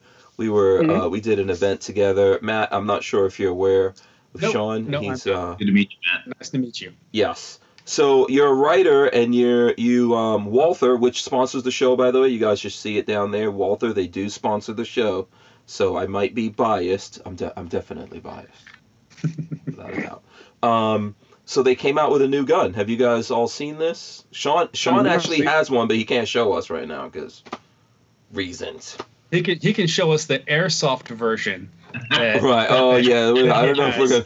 I don't know if we're gonna try to run that. Uh, I don't know if we're gonna try to run that. I could totally. I could um, load up some. Um, You got some images. yes, I have a bunch of images and things like that that I would load up here for everyone interested. Did you? Did Did any of you guys see anything about this? Uh, only from you when you when you posted up that they dropped. I think you said they dropped two pistols, didn't there? Or was one one pistol with two different configurations? Yeah, basically one platform, uh, two versions of it. Yep. Um, I will load it up here, Sean. What do you want to? I'll I'll let you take it from there and describe this to us, Sean. Yeah, sure. So um, back in September, uh, Walther flew a few writers and content producers down to a place called the Site in um, northwest northwest Illinois, and uh, it's a former Blackwater training facility. And we bunked up there, and then spent the next two days uh, solid, like 12, 13 hour days just shooting the heck out of those guns. Um, we were both, uh, we were given both of the guns. Um, one is the full size uh, PDP, it's called the Performance Duty Pistol. And uh, there's a uh, compact and a full size. And we were issued both of those guns. We were given some belts and various holsters to try them out. Uh, one of the really smart things about the uh, the way they handled this rollout, uh, Jens and Cody did did a great job. They reached out and they said, "Okay, we've got a really solid platform, and we want people to hit the ground running whenever they get it." Uh, so they worked with a bunch of uh, holster companies in advance and had these holsters ready to go. So we had access to them. Uh, we went to the range, and then we trained. Now, uh, Hank, you've been to several uh, of these type of events. Um, you know how they are. You show up, you shoot a bunch of ammo, you take your impressions, maybe you make some photos, and you go home. Mm-hmm. This was next level. Walther has the Walther Defense Division, and it's a team of people who are absolutely top notch in their field. And I'm talking about people like uh, Tatiana Whitlock, um, Bill Blowers and uh, Scott Jedlinski, and uh, you know people who are uh, really really good at what they do, and they're uh, really excellent instructors. And they sent us all to the range with these folks, and we took classes specifically designed for uh, what those instructors were to teach. So with Tatiana, the first four hours of the day, or what I like to call tactical yoga, um, she calls it uh, shit happens, right? Mm-hmm. And we think about shooting at the range. We typically, you know, depending upon what your range rules are, some of them are really restricted. Maybe you go to um, your indoor range and you stand there in your lane and you shoot slowly for accuracy, and then you have to put your gun down and do your reloads, that kind of thing. Um, this was nothing like that. This was um, what happens if type shooting. So we used our standard grip. We used reverse grip. We used single hand, both hands. Um, we were lying down prone. We were on our stomachs. We were on our backs. We were on our sides and we did all of these different variations, uh, shooting these guns to see what we were going to be uh, to, to make it through this class to basically experience all of that. So that if we ever ended up in that position, look, uh, it's cold and slippery right now. A lot of folks are falling down that don't usually fall down when they're mm-hmm. out there in that terrain, right? Mm-hmm. But but that's a reality. And I live in Colorado, so it, it's always a possibility. And there were a couple of spots where I had never been in that position shooting before. And acquiring your sight picture is a little bit different. And I was happy to say that by the end of it, I was able to uh, have experienced some different positions that I hadn't done before and shot from those positions so that it wouldn't be brand new to me if I ever got into that again. So, really high value. And all the while, we're learning about this gun. Um, all of them are equipped, or they were equipped with the uh, Leupold. Um, what is that one called? The uh, red dot. They're um, help me out, Hank. Do you remember that? The Leupold red dot. Uh, someone yeah. out there, uh, Kevin. You you. What's the Leupold red dot called? I'm not sure. Um, Let's just call anyway. it R- RDS. yeah, it's a yeah. really good red dot. Yeah, yeah. I can't think of the title right off the top. Yeah, of my Leupolds. That's not the square. That's not the square one that's out there. No, really it's, popular it's rounded. Right it's got a really nice viewable area. The Leupold. And, okay, I'm gonna um, have to look that up right now. Okay, go ahead. Yeah, appreciate it. Mm-hmm. You can check my articles. I can't mm-hmm. remember, even though I just wrote them. Okay, you're doing a me right now. Is it? It's not the no. It can't be the Delta, Delta. Point. Delta Is it the Point, Del- Delta Point Pro? Yeah. yeah. Delta that was the Delta Pro. Point. Yeah. So all of these guns that we have were equipped with the Delta Point Pro, right? Mm-hmm. And so we're using that to um, move through our training and uh, establish sight picture and fire. And of course, reloads and everything else that happens with a handgun mm-hmm. happen from those positions too. So we were having to adjust. Um, if you're laying on your mag holder, it's a little bit different prospect to uh, draw that magazine out, get your magazine, and get it going. So mm-hmm. anything other than than the static range, and so I, I appreciated that. Uh, so it's specifically, I'm sorry, it's specifically designed. The thing about it is specifically designed now for a red dot, the new the new line so yes, and and I'll I'll talk about that in just a second because mm-hmm. uh, the next class that we went to uh, was with Scott Jedlinski, and Jedi is he's phenomenal. Um, he is incredibly fast. Uh, usually carries in uh, in the waistband appendix draw, and that man can put rounds on target uh, quicker than a lot of folks that I'm used to working with. So. Mm-hmm. Uh, he helped us because our class, you know, the, the folks that were there, and, and I know you guys are probably familiar with this concept too. Uh, even if you send uh, 20 people to a class uh, from the media, you're going to have all different levels of student there, mm-hmm. right? Everybody is at a different place in their journey. And um, so your instructor has to adapt to that. Um, mm-hmm. The beautiful thing about it was Um, there were people there who were familiar with um, red dot sights and had already made that transition. There were people who had experienced them but weren't necessarily very comfortable with them. And there were people who had never shot with them before. And uh, Scott spent the next four hours shooting with us and teaching us some of those tricks, um, how to pick up your red dot sight quicker. And holy crap, um, I, I, can't say the a- actual metric, but um, we had a uh, competition at the end of the class, and um, I actually won. Um, and I was pretty slow compared to the times that Scott runs at. Mm-hmm. And it's a, it's a drill, it's a three and two drill where basically from the holster, you draw and fire three rounds to the chest, two to the head at three yards, right? So very close, um, but you're still running for time. And I did it in three seconds and change. There, there was like a, a few tenths of seconds. It's like supercar, supercar speed. right. So five rounds on target uh, in two different zones in just a hair over three seconds. And I was really happy with that, um, considering the fact that I had never run that uh, level three holster for, before. I had a Safariland holster. So I was having to defeat those mechanisms, get out on target, and then get, get my shots on and not miss. And um, so I was really pleased because it brought me up, right? And, and all the while, there's this this subtle lesson or this idea that hey man this this gun really runs.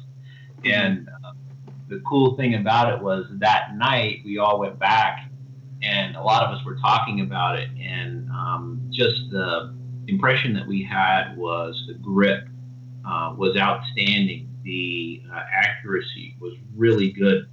When we started uh, scott had us zero at 10 yards there's some debate about mm-hmm. what people want to do. How, how do you want to zero your red dot sight? Mm-hmm. And um, for me, 10 yards, I mean, I, I think that's decent. Uh, a lot of law enforcement, I mean, and, and feel free to jump in here if anyone else is out there. Because uh, I'm, and I'm, the only reason I'm stopping you, that's a good uh, debate point to have with people, I think, uh, yeah. about the 10 yards. But a lot of, of law enforcement guys who are uh, I don't know It's the best way for me to say this, like the tactical law enforcement, I guess, because it's just like in the military, you have folks who are handling guns in the military, but not like actual gun handling professionals. But if you right. talk to law enforcement gun handling professional dudes, they zero at ten yards. Um, I don't know where like Kevin Dixie or even Matt. I know Kevin, you're this is one of your your jams, right? Yeah, you know, the, with the with the RDS systems and the boom of them, there's a lot of conversation, and I'll pre-reference that with saying there is not there. I don't believe there is um, the perfect way. I just believe it really comes down to how you're trained, what you adapt to, and what works for you, right? Mm-hmm. But the ten yard is where I started. So when when the RDS system was really started booming, and I finally, you know, chucked over my old man ways and said, "All right, let's get this dang on thing on the guns, right? Let's let's try them out." Um, I got out there and I'm, I'm, I'm a real like nerd. When I get into something, I really get into it. And I'm like, all right. So I zeroed at 10 yards and was shooting and was doing fine. You know, was doing fine. And I was going around having very, uh, very interesting conversations with people that had been running it a couple years longer than me. And they were like, well, how do you like the 10? And so we would do some tests and things like that. We would discuss it. And then I was having a conversation with Ken Scott with Provectus Group. Um, and he's really knee deep into the RDS right now. He was like, well, I like the 25. And I'm like, okay, let's talk about it. And so after after the discussions, uh, he made a lot of good points, right? And and one point that I added to that was when it comes to a rifle, right? If you're if you train with rifles a lot, you know you have to think about the way that the frontal lobe takes in information, how quick it can process it, and apply mm-hmm. what you know, right? So with the 25 yard, I do better with it because I work in quarter zeros whenever I'm working with a rifle, right? Okay. It's either 50 it could be. I mean, there are some. You can. I know there's a 36 out there, but normally it's 50. Um, I even know a couple of people that do a 75, which I think is strange, but it works for them. Um, 100, and then you go up to 200. But there's always can always be broken down into a quarter, right? So with the 25 yarder, uh, point of aim, point of impact was faster for me because I'm so used to 50 yard zeros on rifles. So it just made sense the way my brain processed it. It worked faster. Mm-hmm. Uh, but the 10 yard worked as well. What I found with the 25 yarder with me is un, it, I my brain processes the holdover a lot quicker. So, So you're more squeeze that shot a accurate. You're more accurate with that particular setup, like like zeroing it at 25. You're saying. Yeah, I'm more 'Cause it- accurate with it. And I was Okay. I was good at 10, right? But I tell people all the time, good is not good enough, right? I was good at 10. Um, and then we went out to 25 and I was great. But then I still know guys that run that 10 yard like a monster, like a complete beast. And then Mhm. there are guys that run it at 25 yards and run it like a complete beast. So I think that it's a very it's it's interesting nuance between the two, uh, but it really comes down to the shooter how they can process information and who is exposing it to them and how they're explaining it to them. Right. Um, that's really going to make sense to that shooter and how they apply it. I'm not going to argue with a competition guy. I'm not going to argue with a world uh, record holder or anything like that about what works for them. But it's about how you compute information, what you're doing with that gun. Like, what is your philosophy of use with that firearm? For law enforcement, it might make a lot of sense uh, because you know they're normally an arm's length away from somebody when they really run into a Mhm. conflict, right? Normally, it's something that's just popping up. Um, so that I can I can totally understand that. But the Mhm. 25 yarder for me, uh, with the holdover, the way my brain processes, it just makes a lot more sense. But the 10 yarder, I will say, for close distance, it's Mhm. almost um, negligible. It doesn't matter really, in my opinion. 25 right. to 10.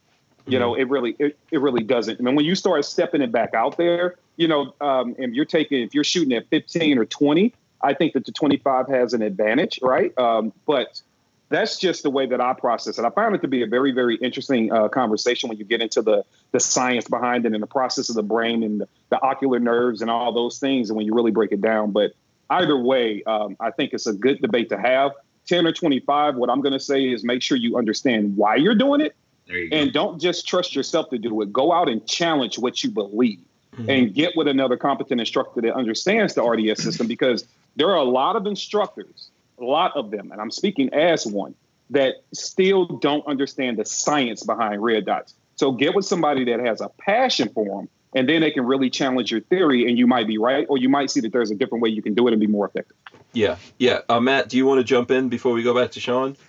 Yeah, I would say that you know red Yeah. dots are red dots are the way of the future. I mean, the way that if you think about it with like rifles, when's the last time you shot a rifle that wasn't like a milsurp uh, without a red dot? It's it's very very common and it's almost um, easier to shoot it with a red dot than it is without. It. When I was going through, I was when I was in the army, we had to, we had to zero on iron sights to 300 but as we were phasing out, as we were graduating, the next class was actually qualifying with the M2s, the CCOs on their rifles already, which was really awkward and really weird because we're like, we had to shoot iron sights out to 300. And these guys, I don't know if that was good or bad because trying to hit anything at 300 with the red dot is challenging in and of itself. Mm, yeah, Um, yeah. But learning to shoot a red dot on a rifle first and then learning to shoot on a pistol is actually, uh, to me personally, was easier because you understand your holds and you understand the bullet drop better. Um, with with the 556 or 223, just something minuscule like understanding the trajectory of the bullet really lets you understand the holds on the red dot just like a pistol like zeroing it say you know if you co-witness your red dot at 10 you understand like all right if it's going to 25 30 or 40 you're going to have to hold high but you already have that basic understanding of how that bullet is going to drop and a 9 mil drops like a sack of potatoes man so it's really surprising when you're trying to hit something that's 50 or 60 out uh, and you just you're hitting the dirt every time because you're yeah, you have to lob it in there. Yeah, man, it's like throwing a football. You're like, Yeah. "What?" When you start, it's really surprising. Yeah, it's, But go ahead. hmm uh, I'm just a big believer in red dots on Mhm. pistols. I mean, I use one every day uh, on my on my EDC. I think that every single pistol should come tapped for a red dot, and I understand that there's so many different footprints, but you can't go wrong with going with just like a RMR footprint. Ninety percent of the red dots out there are going to fit that footprint. Yeah. Yeah. When I was talking, so I actually had a conversation uh, today, Sean, with Cody from Walther, and um, so right now they've released uh, basically for the PDP, it's two guns, the four, the four and a, uh, what is it, the four and the four and a half, right? yes, Like sir. you said, they both come with uh, the cutouts for red dots. Um, and there's no there's no price difference. I think their um, MSRP is six forty nine on them. Yeah, So, and- yeah, I think people they're already out there. By the way, They're one plate um, you signify from Walther which plate you would like. You, you Mhm. notify them uh, what red dot you're going to be using, and they will provide you with the plate for that optic. Yeah. So how does that work when you buy it at a retail location? Do you then just have to reach out to Walther later? No, you get a say, hey, certificate. I think you get a thing Oh, and in they send there. you a free plate? No, they yeah. They, well, there's a there's a some kind of certificate in there, right, Sean, that says you can redeem this for the plate, something like that. I think that's how they're working it. it Yeah. It's something like that. Yeah. Yeah. Okay. Yeah. And then you got guys like, you know, Agency and Zeb that just give you all three in the box. They're like, here you go. Just take it. Do whatever you want with it. Yeah. Yeah, and Okay. I, I think that's that's that's interesting because you know remember when uh, Glock first put out the MOS models Mhm. and you know you would get all the the plates with it. I think from a manufacturing standpoint, I know the consumer might be mad like, oh, dude, now I got to wait another week to get this thing Mhm. in. But from a manufacturing standpoint, look how much metal you're wasting if they're not using it, right? So Right. I can kind of I can kind of get with that. Yeah, and they cut deeper too. Um, they from from what they're telling me, they've cut deep. First of all, they redesigned the whole upper part of that. The whole slide is redesigned, so it's a completely uh, different shape on it. It's more square, like blocky and uh, chunky. So and then Can we show and- red dots on here, Hank? yes, Oh, we yeah. can. what is this one? It's a hollow this sun. is the um, yeah, this is the Holosun. This is the uh, which model is this? I got like five of these damn it's things. the, v, floating around. it's the 507. What? Yeah, this Matt is yeah, with, Matt is um, on it. Yeah, yeah. Hold on, let's go. is the- this Give us a close up X- look, Kevin. Hold on. Yeah, go ahead. This is not the X2 series though. This is one of the uh, where am I? at? There we Right go. there, This is yeah. one of the older ones. okay, so that's that doesn't have the battery tray on the side, right? That you still Nah, this is this this Oh, is one okay. I probably have. Man, this is like Yeah. four, three or four years old. That's an old school Um, one. it's that just you, in here on my workbench. Okay. It's still a it's still a good RDS. Yeah. The only difference Yeah. is Oh, you yeah. have to take it off to change the battery. But um, I I only know that Hank because I run the same I run the same Oh. optic, but I run the I run the V2, so it has the battery uh, tray on the, The side. side so- tray, yeah. Yeah, you, you don't get. I love Yeah. that. I mean, You it's don't have to take it off. Hours, but Yeah. I mean, And then I have this guy. Now I do have the new one. All right, Oh, this yeah. is the 507K. Oh. Uh, this is the X2 series. Kevin's all right, gonna so, flex all his red dots on us now. I know. I knew. I knew this was coming. I knew this was Hey, I'm just, I didn't know we were going to be talking about RDS systems. Now, here's, Oh, here's the yeah. Uh-huh, Here's the interesting thing about these, though. When Mhm. you get okay, so and I just let's keep this conversation around Walther. So if you go out and get your new Walther, Mhm. understand something. If you um, go out, you grab that gun, fine, you redeem your plate, you get your plate, and you put a red dot on it. I hope you are ready to buy many of these things because these things are not only essential. I agree 100% with that. They, I don't even know. I disagree a little bit. I don't think they are the way of the future. I think they are the way of the now. Right? Like red dots are here to say They made their impact, and you can. Um, it's one thing I love about competition too. You know, we all understand that the big dog, Trijicon, right? They're the big dog. Uh, then you know, Leupold jumped into the game. You have the Shields out there, but Holosun stepped in and made these things really, really awesome. They're they're like essentially the Keltec of red dots, right? They are Mhm. making anything and everything. Um, so they are they are really, really interesting. But you will buy. Hol- Holosun's not messing around with with uh, with They're with not, this dude. stuff. No, They are not. and they've um, changed and I a think lot that- since I started doing this. Right? I mean, I don't know. Uh, you you guys have probably been doing this longer than me, but the Hollow Sun has changed a lot over the last few years. They're their kicking quality ass. has stepped up. Exponentially. I mean, and they catch a lot of flack. A lot of people like, oh, it's a Chinese company. Like, no, it's a Chinese American guy Mhm. that started the company in California. It's an American company, products made overseas, but every product is made overseas except for like the Arc, which I believe, or the Huey. One of those is a, is like a U.S. made Are RDS. you are you repping for the Chinese Americans right Oh. now, Matt? No, uh, I mean my wife is Here's that Chinese. little guy I'm right half there. Korean, but Oh, yeah. Okay, okay. So you know the Uh, the, here's the- that little the guy. Korean game This has is to the step up. Okay. That's right. Yeah, the, this is the one I the Daewoo. K2, Yeah. man. You know, I want a new Daewoo, damn it. that's a nice. one I I'm I'm surprised they were able to come out with that because that this came out after the Trijicon settlement, like the whole like Oh, which- Trijicon this is and the, uh, uh, Holosun. what is this one? So right this here? is the Hold the on. one I this is the 507K Oh, okay. X2 series. and that was made for the single stacks, right? That was made for like the the smaller pistols. Yeah, this is made for the for the smaller guns, right? Okay. And that's what I was going to say too. When you're buying your dot, consider what gun you have, Mhm. right? So if I'm running a smaller Walther, I might go ahead and put this guy on it, right? And If I'm running a larger one, I might go ahead and get a bigger dot like the one I showed before. Yeah. Um, which is also going to change your philosophy behind your zero, right? Because if you're running a nice little small EDC pistol, 10 yarder is like a no brainer, right? It's it's it's, it's kind of like, dude, just go with the 10. It makes sense, Yeah. right? You got a uh, four Yeah. inches or less on the barrel, just go with 10. Why not? Um, especially when you have a smaller um, a viewing area. Uh, and then for the larger guns, like the one that I run my 509 on, which is a much bigger dot, it's an enclosed reflex sight. That one I run on uh, the VP9L slide, right? The thing is, I don't know, five inches and some change. So that one, obviously, the 509 fits great. So, and then I do a 25 yard zero on it. But this little guy is probably going to go on a gun and get a 10. Yeah. Uh, by the way, Edward Andrews is sending me a bunch of pictures. So, okay, so hold on. Uh, Sean, first of all, let me throw this up for Edward Andrews before he really. Okay, so here we go. Edward Andrews showing off his RDB.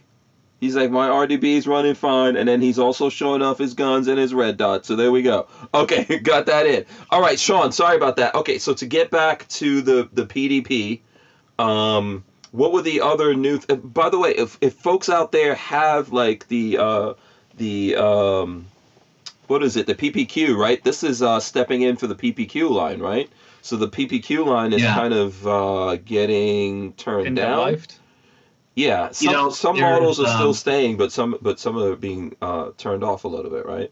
There there are some cross references there, and uh, I was on the Walther website today looking at some of that information, Mm-hmm. and um, there are some really cool cross connects with what parts are um, swappable between which models, Mm-hmm. and th- there's quite a bit. Um, obviously, like you were saying with the uh, PDP, it's uh, the, the the slide itself is quite a bit different. If you look at it, you could spot it immediately and say, "Oh yeah, that's a Walther." Um, but there are quite a few models that are um, sharing some parts with the PDP. Yeah. Yeah. I, All um, Can I Go ask. Sean a question? sure. So, Sean, um, uh, during your, your training experience with Walther, which, by the way, I love their uh, their approach to that. That's that's pretty solid, right? Mhm. Um, during your training experience, how many rounds? Like, did you guys have the same guns all weekend? Like, you had a gun and that was the gun you ran out the entire weekend? No, um, there was a case of like 20 guns, and we all just kind of drew randomly. If we wanted to shoot the uh, full size for this class, we would take one, and if we wanted to shoot the um, compact, we would take one. So we weren't really given one gun to keep. Um, we had a box of them to draw from. Did they clean them So every how- night? Yeah. Sorry. Go ahead, Kev. They So, did how many them. how Okay. many rounds would you say was fired per student? I know it was Mhm. twenty of you guys, right? Well, how many? Twenty of you? I want to say it was like 15 of us, but the instructors fell in with us also. So you would have like Bill Blowers and Tatiana Whitlock in my class with Scott Jedlinski, right, who was teaching. So, um, so roughly about 20 folks. And no, I never saw a gun cleaned in the two days that I was there. How many rounds did you to guys answer your fire? question, I think I'm conservatively estimating about 3,000 rounds between the two guns uh, over the two nights. We were shooting hard. So fifteen per per model. I'm just averaging this thing out. So fifteen hundred. Somebody do the math. Fifteen hundred times twenty. Let's just go with twenty. What's that Uh, number? Hold on. Let me pull out my calculator. Fifteen Uh, all we got to do is add z- twenty. Yeah, all we got to do is add Yeah, zeros. But uh, there you go. There Thirty you go. thousand. Okay, so 30,000 The- 30,000 rounds. The Korean dude is on it. Or failures did you see? It's a calculator app. Say that again. I'm not a math Asian. uh, between those 30, so each gun ate roughly, give or take, 30,000 rounds, right? Mhm. How many, um, did you see any um, hiccups, anything that alarmed you, anything you were curious about as far as on the, it's not performing the way you would expect it to perform side?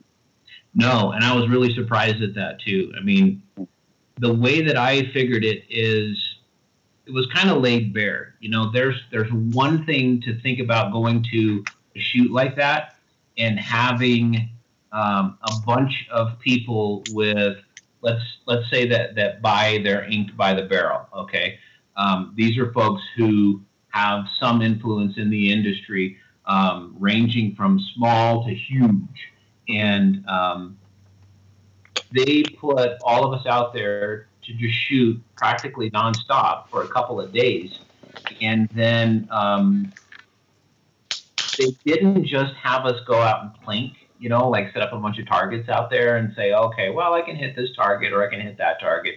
No, we were doing training, we were reloading, we were um, down in the mud. We ran night vision goggles one night. We did speed drills where we would absolutely push to, to run the limits of our abilities and then pull it back a little bit when we got too fast and we're starting to screw things up. So um, I really respected the fact that they were willing to just say, okay, this is what we built, this is how we did it, and um, we're confident enough in our product that we're going to bring you guys out here and just have you shoot the crap out of these guns and we're we're confident that you're going to go back and you're going to say good things about them. Okay. Awesome. Okay. Okay. I think that I think that's cool. That's a very interesting way to uh, introduce a product, and I think it's a good thing. Only only problem that I've always had with like Shot Show, and I know we're we're limited there, is you know how do you really make a, a solid impression after ten rounds? You know, like how do you really walk away and say it, give an educated opinion? So I, mm-hmm. I do like that. Okay. I'm yeah. I'm curious and then the beautiful thing was they shipped them to us afterwards. Okay. So, um, you know, we we got the guns probably by October, and um, unfortunately, you know, with ammo setbacks, I've only had another 500 rounds uh, additionally through the guns, but still no issues whatsoever. Okay. Um, let's see. Brian Quick has this question. He says, excuse me. Uh, he says, does the Walther PDP feel just the same as the Q4 steel frame, uh, just with a polymer frame? I don't know. I haven't shot the uh, Q4. Uh, I feel bad about that. This was my first experience with Walther. Okay. And um, I, I got to tell you, I was really impressed. Um, I have been shooting Glocks uh, most of my law enforcement career, and um, this thing was amazing compared to uh, the traditional grip that I'm used to. Hmm. Uh, the ability to have the curves of the grip. Um, I have, you know, really big hands. So one of the problems that I run into is if I don't get the right beaver tail, I do experience slide bite. And uh, that was never an issue with this gun. Um, there are kind of very, very faint uh, finger grooves in there. And, and combined with the texture, uh, man, it really just hooks up in your hand and, and feels outstanding. Yeah, it looks like it's a completely new grip texture. One of the things that Cody was telling me, and I, this goes back to red goes back to red dots. So I'm gonna I'm gonna start I'm gonna start that all over yeah. again. Yeah, but, we need like to hit dots. Yeah, but Cody was telling me that they that the frame, especially the grip, is ergonomically designed so that when you grip it, I think with your pinky, you know, and and this I have this problem all the time too when I pick up a red dot, right? So I'm not fully over into the red dot camp yet, and I also have uh, stigmatism, which doesn't help, but I'm, I'm getting a prescription. I have one as well. Yeah. yeah, I'm getting a prescription for that, or I think I have it now in my glasses. But anyway, so when you're when you're when you uh, present the gun, you're looking for that red dot, right? Right. And Cody was saying that the grip is designed that the way you grip it helps you uh, find that red dot yeah. faster. If you can explain that, and then and then maybe tell us if that actually works or. And I'm I'm happy to point that out because there's a couple of really good and and interesting uh, ideas that Walther implemented here. One of them is feedback from amazing shooters. Okay, mm-hmm. so Scott Jedlinski is, I, in my humble opinion, uh, probably one of, if not the top red dot trainer in the U.S. right now.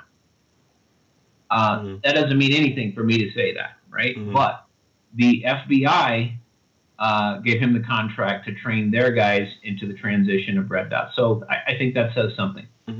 One of the things that he suggested to Walther in uh, going forward with the PDP is this little bit of a curve.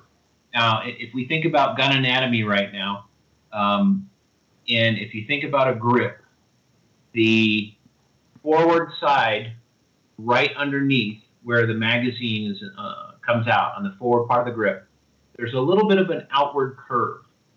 And the biggest problem that most folks have when they transition from irons to red dots is that upon their draw stroke, when they push forward, they end up being a little bit too high. And so they're looking through that window and they're trying to find their red dot. But in reality, what they need to do is pull down on the bottom of that grip and lever forward. All of a sudden, your red dot and your front side, if, if you've got co-witness sights, will appear. hmm Most of the time, I, I, and I don't remember the statistics. So there's just a little tiny curve. I'm showing a picture of the PDP right now. Just a little bit of tiny curve at the bottom of that ma- of that Right. magwell. That Right. creates that particular thing. Um, Yes. And so if you think about Okay. when you establish your normal grip and you push out and you present, and you've got your Mhm. pinkies wrapped around that grip, mhm, and you're not finding that sight, Right. all you've got to do is give just a little bit of pinky pressure with both fingers, hmm and usually the muzzle dropping down, boom, there's your red dot. And, and Scott was implement uh, incremental in uh, implementing that. And that worked. Did you find that that worked for you, or were you already just because of your training uh, immediately finding your sight picture anyway? you know what it's um it's not 100% with me. And even because i had switched holsters uh, while i was at this event my draw stroke was different. So i was having to defeat retention devices and still maintain my draw and come out. And so that sage advice of Mhm. putting that pinky pressure and pulling down helped me get back to it. Um, I, i've gone through a transition class. Um, with the National Law Enforcement Firearms Instructors Association. Okay, I thought you were talking about a different transition. That's okay. that helped. Right, But uh-huh. yeah, but but even then, no I one mean, got that joke at all. No, I got it. Different, I'll different pick up with you. gear, Yeah. different. Yeah, Kevin. Dixie is like, Done. what is happening? it, Yeah. it made a difference though. So yeah, that's that part of it is huge. And you know, a lot of gun companies, I think they attach people to their names. hmm and they say, you know, this person represents our, our creed or our brand or whatever. But um, Walther absolutely listened to the folks in their Walther Defense Division, and these guys are top-notch shooters and instructors, and uh, Mhm. they implemented some of those things that some of that feedback that's so Mhm. critical.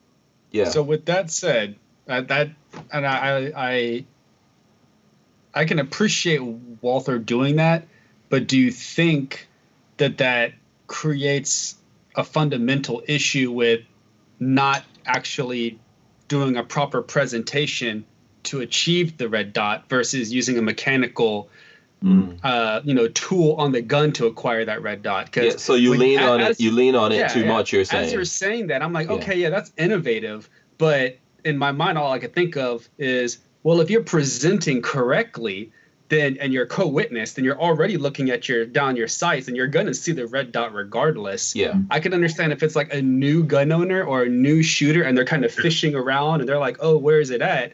But if you have the reps and you're just have a good, really good presentation, then it's almost like that. It doesn't apply. So Yeah. are they are catering to the new shooter, or are they cater? Because it sounds like they're catering to like the you know mid level to high performance shooter or tactical shooter. Well, I, I, I'd be happy to answer that. I think the the simple answer is no. I don't. I don't think they're necessarily catering. I think they're building a tool in, and um, as you are well aware, we all come into um, our shooting from a different point in our journey, and um, if you have people who don't know red dot from a hole in the ground, they're going to really be able to rely on that. Um, but as you build your strokes, as you build your draw strokes and your repetition, you're going to rely on it less, and it's going to come back to muscle memory, right, from Yeah. that draw stroke. But eventually, you'll get to that place where maybe 80% of the time you come out and you're on, you are dead on. But maybe this one draw stroke you rushed it a little bit, and you're there, but you can't. Uh, oh, a little pinky pressure, boom, it's right on. Yeah. So I don't see it as a hindrance, and I Mhm. don't see it as building any kind of inadequacies. I think it's a tool that can be utilized and grown from. You know, people can move forward in their in their progress with the red dot. Yeah. And I'm not sure you would even know what you're doing because the way it's designed is that so if pink, if pinky pressure is a tip for people to use to get that, and I don't know whether or not Kevin, I don't know whether or not you do that, But if it's a if it's a tip and it's designed into the gun, you probably wouldn't even realize that you're doing it anyway, right? You're getting a proper grip on the gun and then it's tilting it that little bit forward, I guess. Yeah, I think that you know when you look at let's just take if you if you're st- sticking with like a, a Glock grip, right? A standard Mhm. Glock grip, you haven't done anything to. If I'm working with a with a with a somebody that's having a problem acquiring any sight, red dot, you know, Mhm. front sight or whatever, you're normally going to back them up and you're going to go back to grip fundamentals anyway, right? Because that's why they're having the problem. Um, you could be in draw stroke, but normally it's about gripping a gun. You should always, anyway, when you're presenting that gun out, you should already be applying pressure with your pinky, right? That's why we, we like to fit guns to people's hands. Make sure you don't have too much slack going on. It's just Right. floating around there because this thing is instrumental in getting a good grip. Do you have to have it to be an effective defensive shooter if you're three yards away? Ah, maybe not. Right. But when you're talking about really being proficient, this little guy really comes in hand. No matter what's going on, you should always have pressure with everything, including that pinky, to level that uh level that slide out. So Right. I I like the idea of having the extra uh, groove there, the extra curve there, to quickly remind people like, hey, you need you, pressure here, right? Because if you were gripping a gun right, kind of what Scott was saying, if you're gripping it right anyway, you know, through repetition, that's going to happen regardless because you should already have pressure there. I think having it there to remind people um, that hey, if see if you apply pressure with your pinky here, it'll level out. That's another way of telling them, hey, you should be gripping the gun like this anyway hmm right? Because that's why it's there as a reminder. You know, and if you're out, if you're out and you're in, let's just say you're in a, a, a gunfight, right? You don't have time to say, "Oh, I messed up that stroke. Let me reholster." Right. So if you're like, okay, Right. I've, I've drawn with this gun, you know, 400, 500 times, uh, I could take a, a, a split second and just apply some pressure, and I'm right back in the fight. I think it's, it's beneficial, but you should. It's also a reminder that you should be gripping the gun in that fashion, regardless. And I just think if you're thinking about, you know, being in an active engagement, not having to fish and just apply a little bit of pressure, it's a lot faster to get you right on target. So I really I like the concept. hmm Yeah. We really need to get our hands on it. We're kind of running into the nine o'clock hour here, and I'm sure you guys have to, uh, you know, you guys have uh, places to go. So what I would suggest is if people want to know more about this, um, you know, there's a video that I did uh, talking to Cody that should be going up soon. Sean has an article. Sean, where's your where's your article up on? Where can people find that? So I have two articles out. Um, Mhm. I have more of a law enforcement centric uh, Mhm. review up on Police One, hmm but I also have an article on guns.com that is more dedicated to a strict review of the gun itself. Mhm. Okay, all right, cool. By the way, fire, I see Firearm Fanatic in the chat, and uh, he's try, he's he's getting at me. Uh, he's like, "Is Hank in an RV?" And what is it? Still got the plastic wrap on the TV. I told you, man. I Matt told was you. like, was "What's what's say up with you?" yeah, it's gonna stay there. It's gonna stay there until I use this TV. This is not coming off. Not coming off. Channeling your inner Asian. It's gonna Yes, stay on even when you use it. you know it. Creeping through neighborhoods, jumping on unprotected Wi-Fi. you know it. Uh, Rain gave us uh, a couple of bucks here. Thank you, Rain. Appreciate that. Yeah. So listen, I'm gonna wrap it up, but if, but you know, for sure, go check out that article or check out the video that's going up or check out Walther uh, Arms. It's a good place to find that. When I get my hands on this, I'll do some some some stuff with it and I'll share that with you guys. Let me go around here and get everyone to tell you exactly how you can support them. Matt from Ballistic Ink is here, and once again, Matt comes on. We don't talk nothing about T-shirts. That's right. We don't. this was a conversation. we could talk t-shirts if you want to. It's you know, it's you know, No, I-. No, I appreciate what you guys do at Ballistic Ink for sure. But whenever you come on, we always find uh, something else to talk about. But if the folks out there want to get in touch with you, uh, what sh- what should they do, or where should they follow you?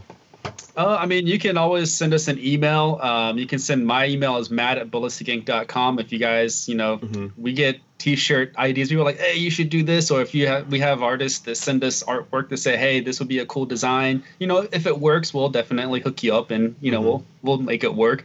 Um, you can check out our podcast, Life, Liberty, and uh, Pursuit. Um, that's weekly every Friday that drops. You can also, that's with Eric from Iraq Veteran 8888. Um, and yeah, that's it. There you go. Okay, let's go to Kevin Dixie, Diximus Maximus. All right. Um, no other no, no other choice.com is the website. That's the absolute best way to communicate. Um, please sign up for the email list while you're there. We talked about tech and censorship earlier. Um, Mhm. Email list is going to be kind of the way we can stay in touch. We're all, you know, uh, Zuckerberg, uh, whatever day, at whatever time. Yeah. So, you know, uh, please go ahead and sign up there. Um, obviously, the real NOC on all your social media platforms, the real NOC backup is KD of NOC if you're looking for any backup, and that's across the gauntlet on all the platforms, including YouTube. I would also say that if you are, if you've been enjoying or you're looking uh, into um, enjoying the conversations we have on Stogies and Straps, which is our IG series, um, that actually does have a YouTube channel now. Nothing's up there yet, but you can be one of the first one to subscribe. So go ahead, Stogies and Straps on YouTube. Uh, get ready for the podcast coming there. Um, and if you want to send a personal email um, outside of the info at No Other Choice, you want to send me a personal email, it's kd at nootherchoice.com. Is uh, Instagram still giving you a hard time, or what's going on with that? Yeah, Inst- Instagram has um, so they they they they spanked me and put me in a corner. and uh, Nobody puts Kevin Dixie in the corner. Yo, it was it was crazy. So they they didn't let me go live boy. because I had some uh, opinions about stuff, and they uh, they immediately uh, blocked me from going live. And now everybody else can talk for unlimited amount of time on their lives. Mhm. Um, I'm still like the bad kid in the corner. They give me an hour, and they're like, "You better love it and uh, be thankful for it."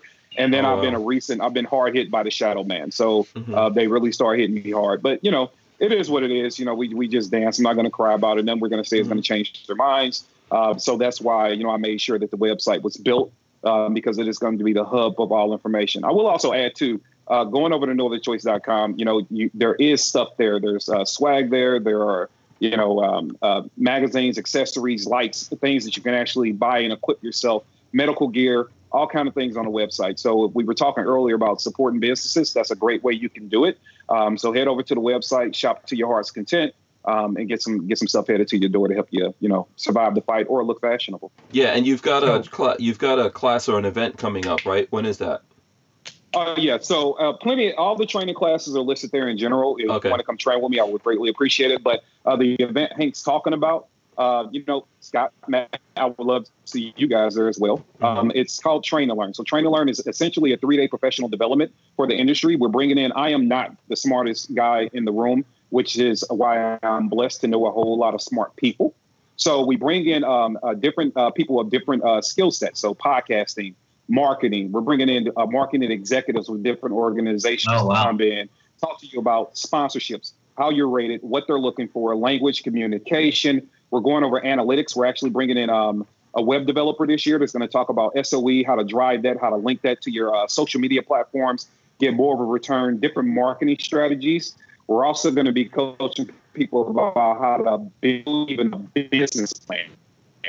Okay, yeah, you're you start.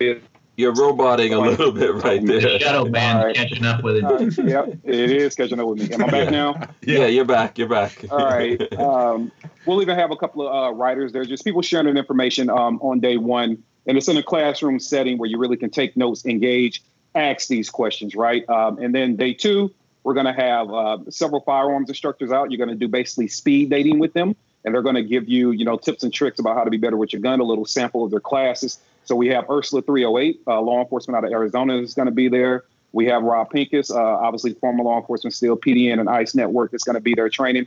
Uh, Dustin Pluth, competition shooter. Mike Willen will actually be there this year. Uh, we have Ken Scott that's actually on day three running an instructor development course to teach you how to build a curriculum, how to Mhm. communicate with students, how people learn, and things of that nature. Um, and we also, I feel like I'm forgetting an instructor. Oh, we have um, uh, uh, Jason Johnson, uh, which is known as Pro Knife Thrower on Instagram.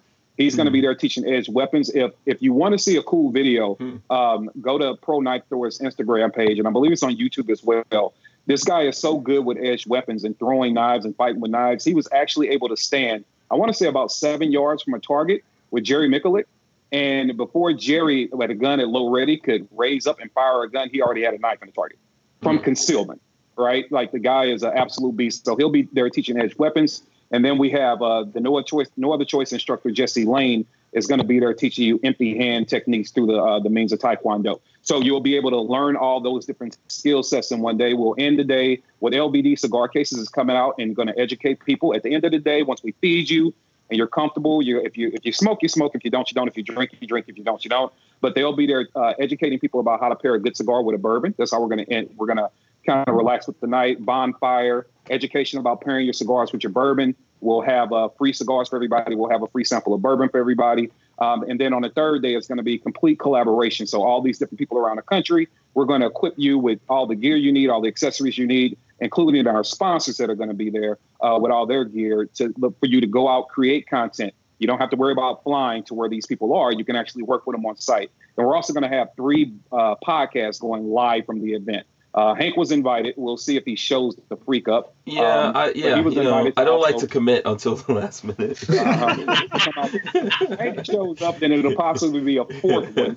Um, but we'll we'll have all that going on, and um, uh, end the day, end the, the event with a ton of unity, a ton of collaboration. The last event that we hosted, most people left at minimum with about seven months of content. There are some people that are still putting out content from two years ago uh, from that event. So um, yeah, Train to Learn is outside of St. Louis, Missouri. It is May 28th through the 31st of this year. There are definitely some tickets left, and I would love to see uh, everybody there. Yeah, absolutely. Uh, Awesome. If you if you're in uh, Missouri and you have a spot where I could park my RV for free, let me know. Hit me up. We do. We have Okay. we have one that can hold up to 10 RVs. Oh, and then I'm I'll probably be there then, most likely, Okay. perhaps. Just uh, real quick, Yeah. um, I just wanted to mention, and I, and you reminded me when you were telling me about uh, your website. I know you offer some really cool stuff on there. Uh, you had some like uh, uh, pistol braces and you know Mhm. magazines and Mhm. stuff. Uh, we are going, that's what made me remember. We just signed a deal with uh, a body armor company, a very well-known, Oh. reputable body armor company. So we will be offering that in stock. We're gonna warehouse it at at our warehouse, so it's gonna ship immediately. I can't tell you the name uh, of the company yet because the ink hasn't dried, hmm but uh, it is going to be uh, level three plus plates, level four plates. Um, really, really cool stuff. Um, that's affordable and lightweight. So, Oh, that's cool. You can There you get watches Check- on yep. ballistic ink. You could get You can. shades on there. yep. Yeah, And- That's Actually- awesome. I got a nice pair of Oakleys from Ballistic Ink. Oh nice. man, Nice. Yes, you can. Yes, and you can. we will be running a sale here pretty shortly um, on Oakley's. We're about to get. Oh, they, what? They've I been- broke up been- my Oakley, so I don't know. I might have to get Well, some. dude, I'll hook you up, man. No worries. Um, Okay. So I broke up like Uh, three Oakleys. No, I'm just kidding.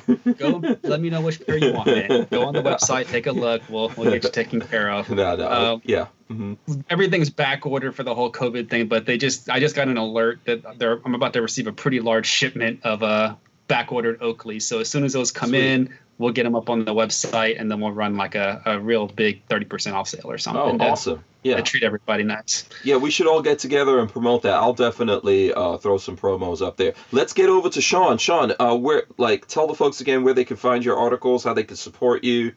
Uh, what are the best Yeah. ways to communicate with you? It's tough to follow those two acts. I mean, Kevin went on for about five minutes. I don't know that I can top That's that. why we call him Diximus Maximus, man. You know, it's like the frickin' it's Love like you, the brother. it's like the Starship Destroyer in Star Wars. You know, just right. Like a like a baby. Okay. Sorry. yeah, it's like a baby. I have a, a very simple website, lunasintegritas.com. It's got references to all my works. Um, you can catch me there on Instagram, Twitter, whatever. And um, I write for policeone.com, pewpewtactical.com, guns.com, American Survival Guide, a Glock Annual, and anywhere else. You never know. hmm Yeah, that's impressive. That's impressive right there. I'm Nice. definitely impressed by that. And uh, thanks so much to both of you guys for. Uh, I'm sorry, all three of you guys for for joining us here tonight. It's been a fun show. I'm not going to do a show tomorrow or Friday because tomorrow I am going to uh, set up with Walter at that military vehicle event that we've been talking about in Green Cove Springs, Florida. Um, if you look it up, I think it's called the first chapter. If you if you search Green Cove Green Cove Springs first chapter military um, military vehicle event, you'll find it. Basically, it's going to be a tank battle reenactment going on over there.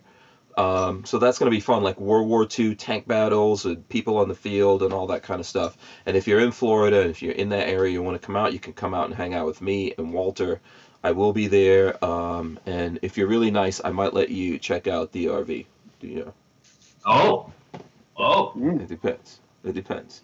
You know, so anyway, big thanks to you guys for hanging out. Big thanks for Walter for being here. Everyone stay right there. I'm gonna go to the end and I'm gonna come back and one of us is gonna have to do the uh the word of the day. Uh let me see, I'm gonna choose that person right now. It's gonna be Matt. So we're gonna we're gonna go to this and we'll be right back.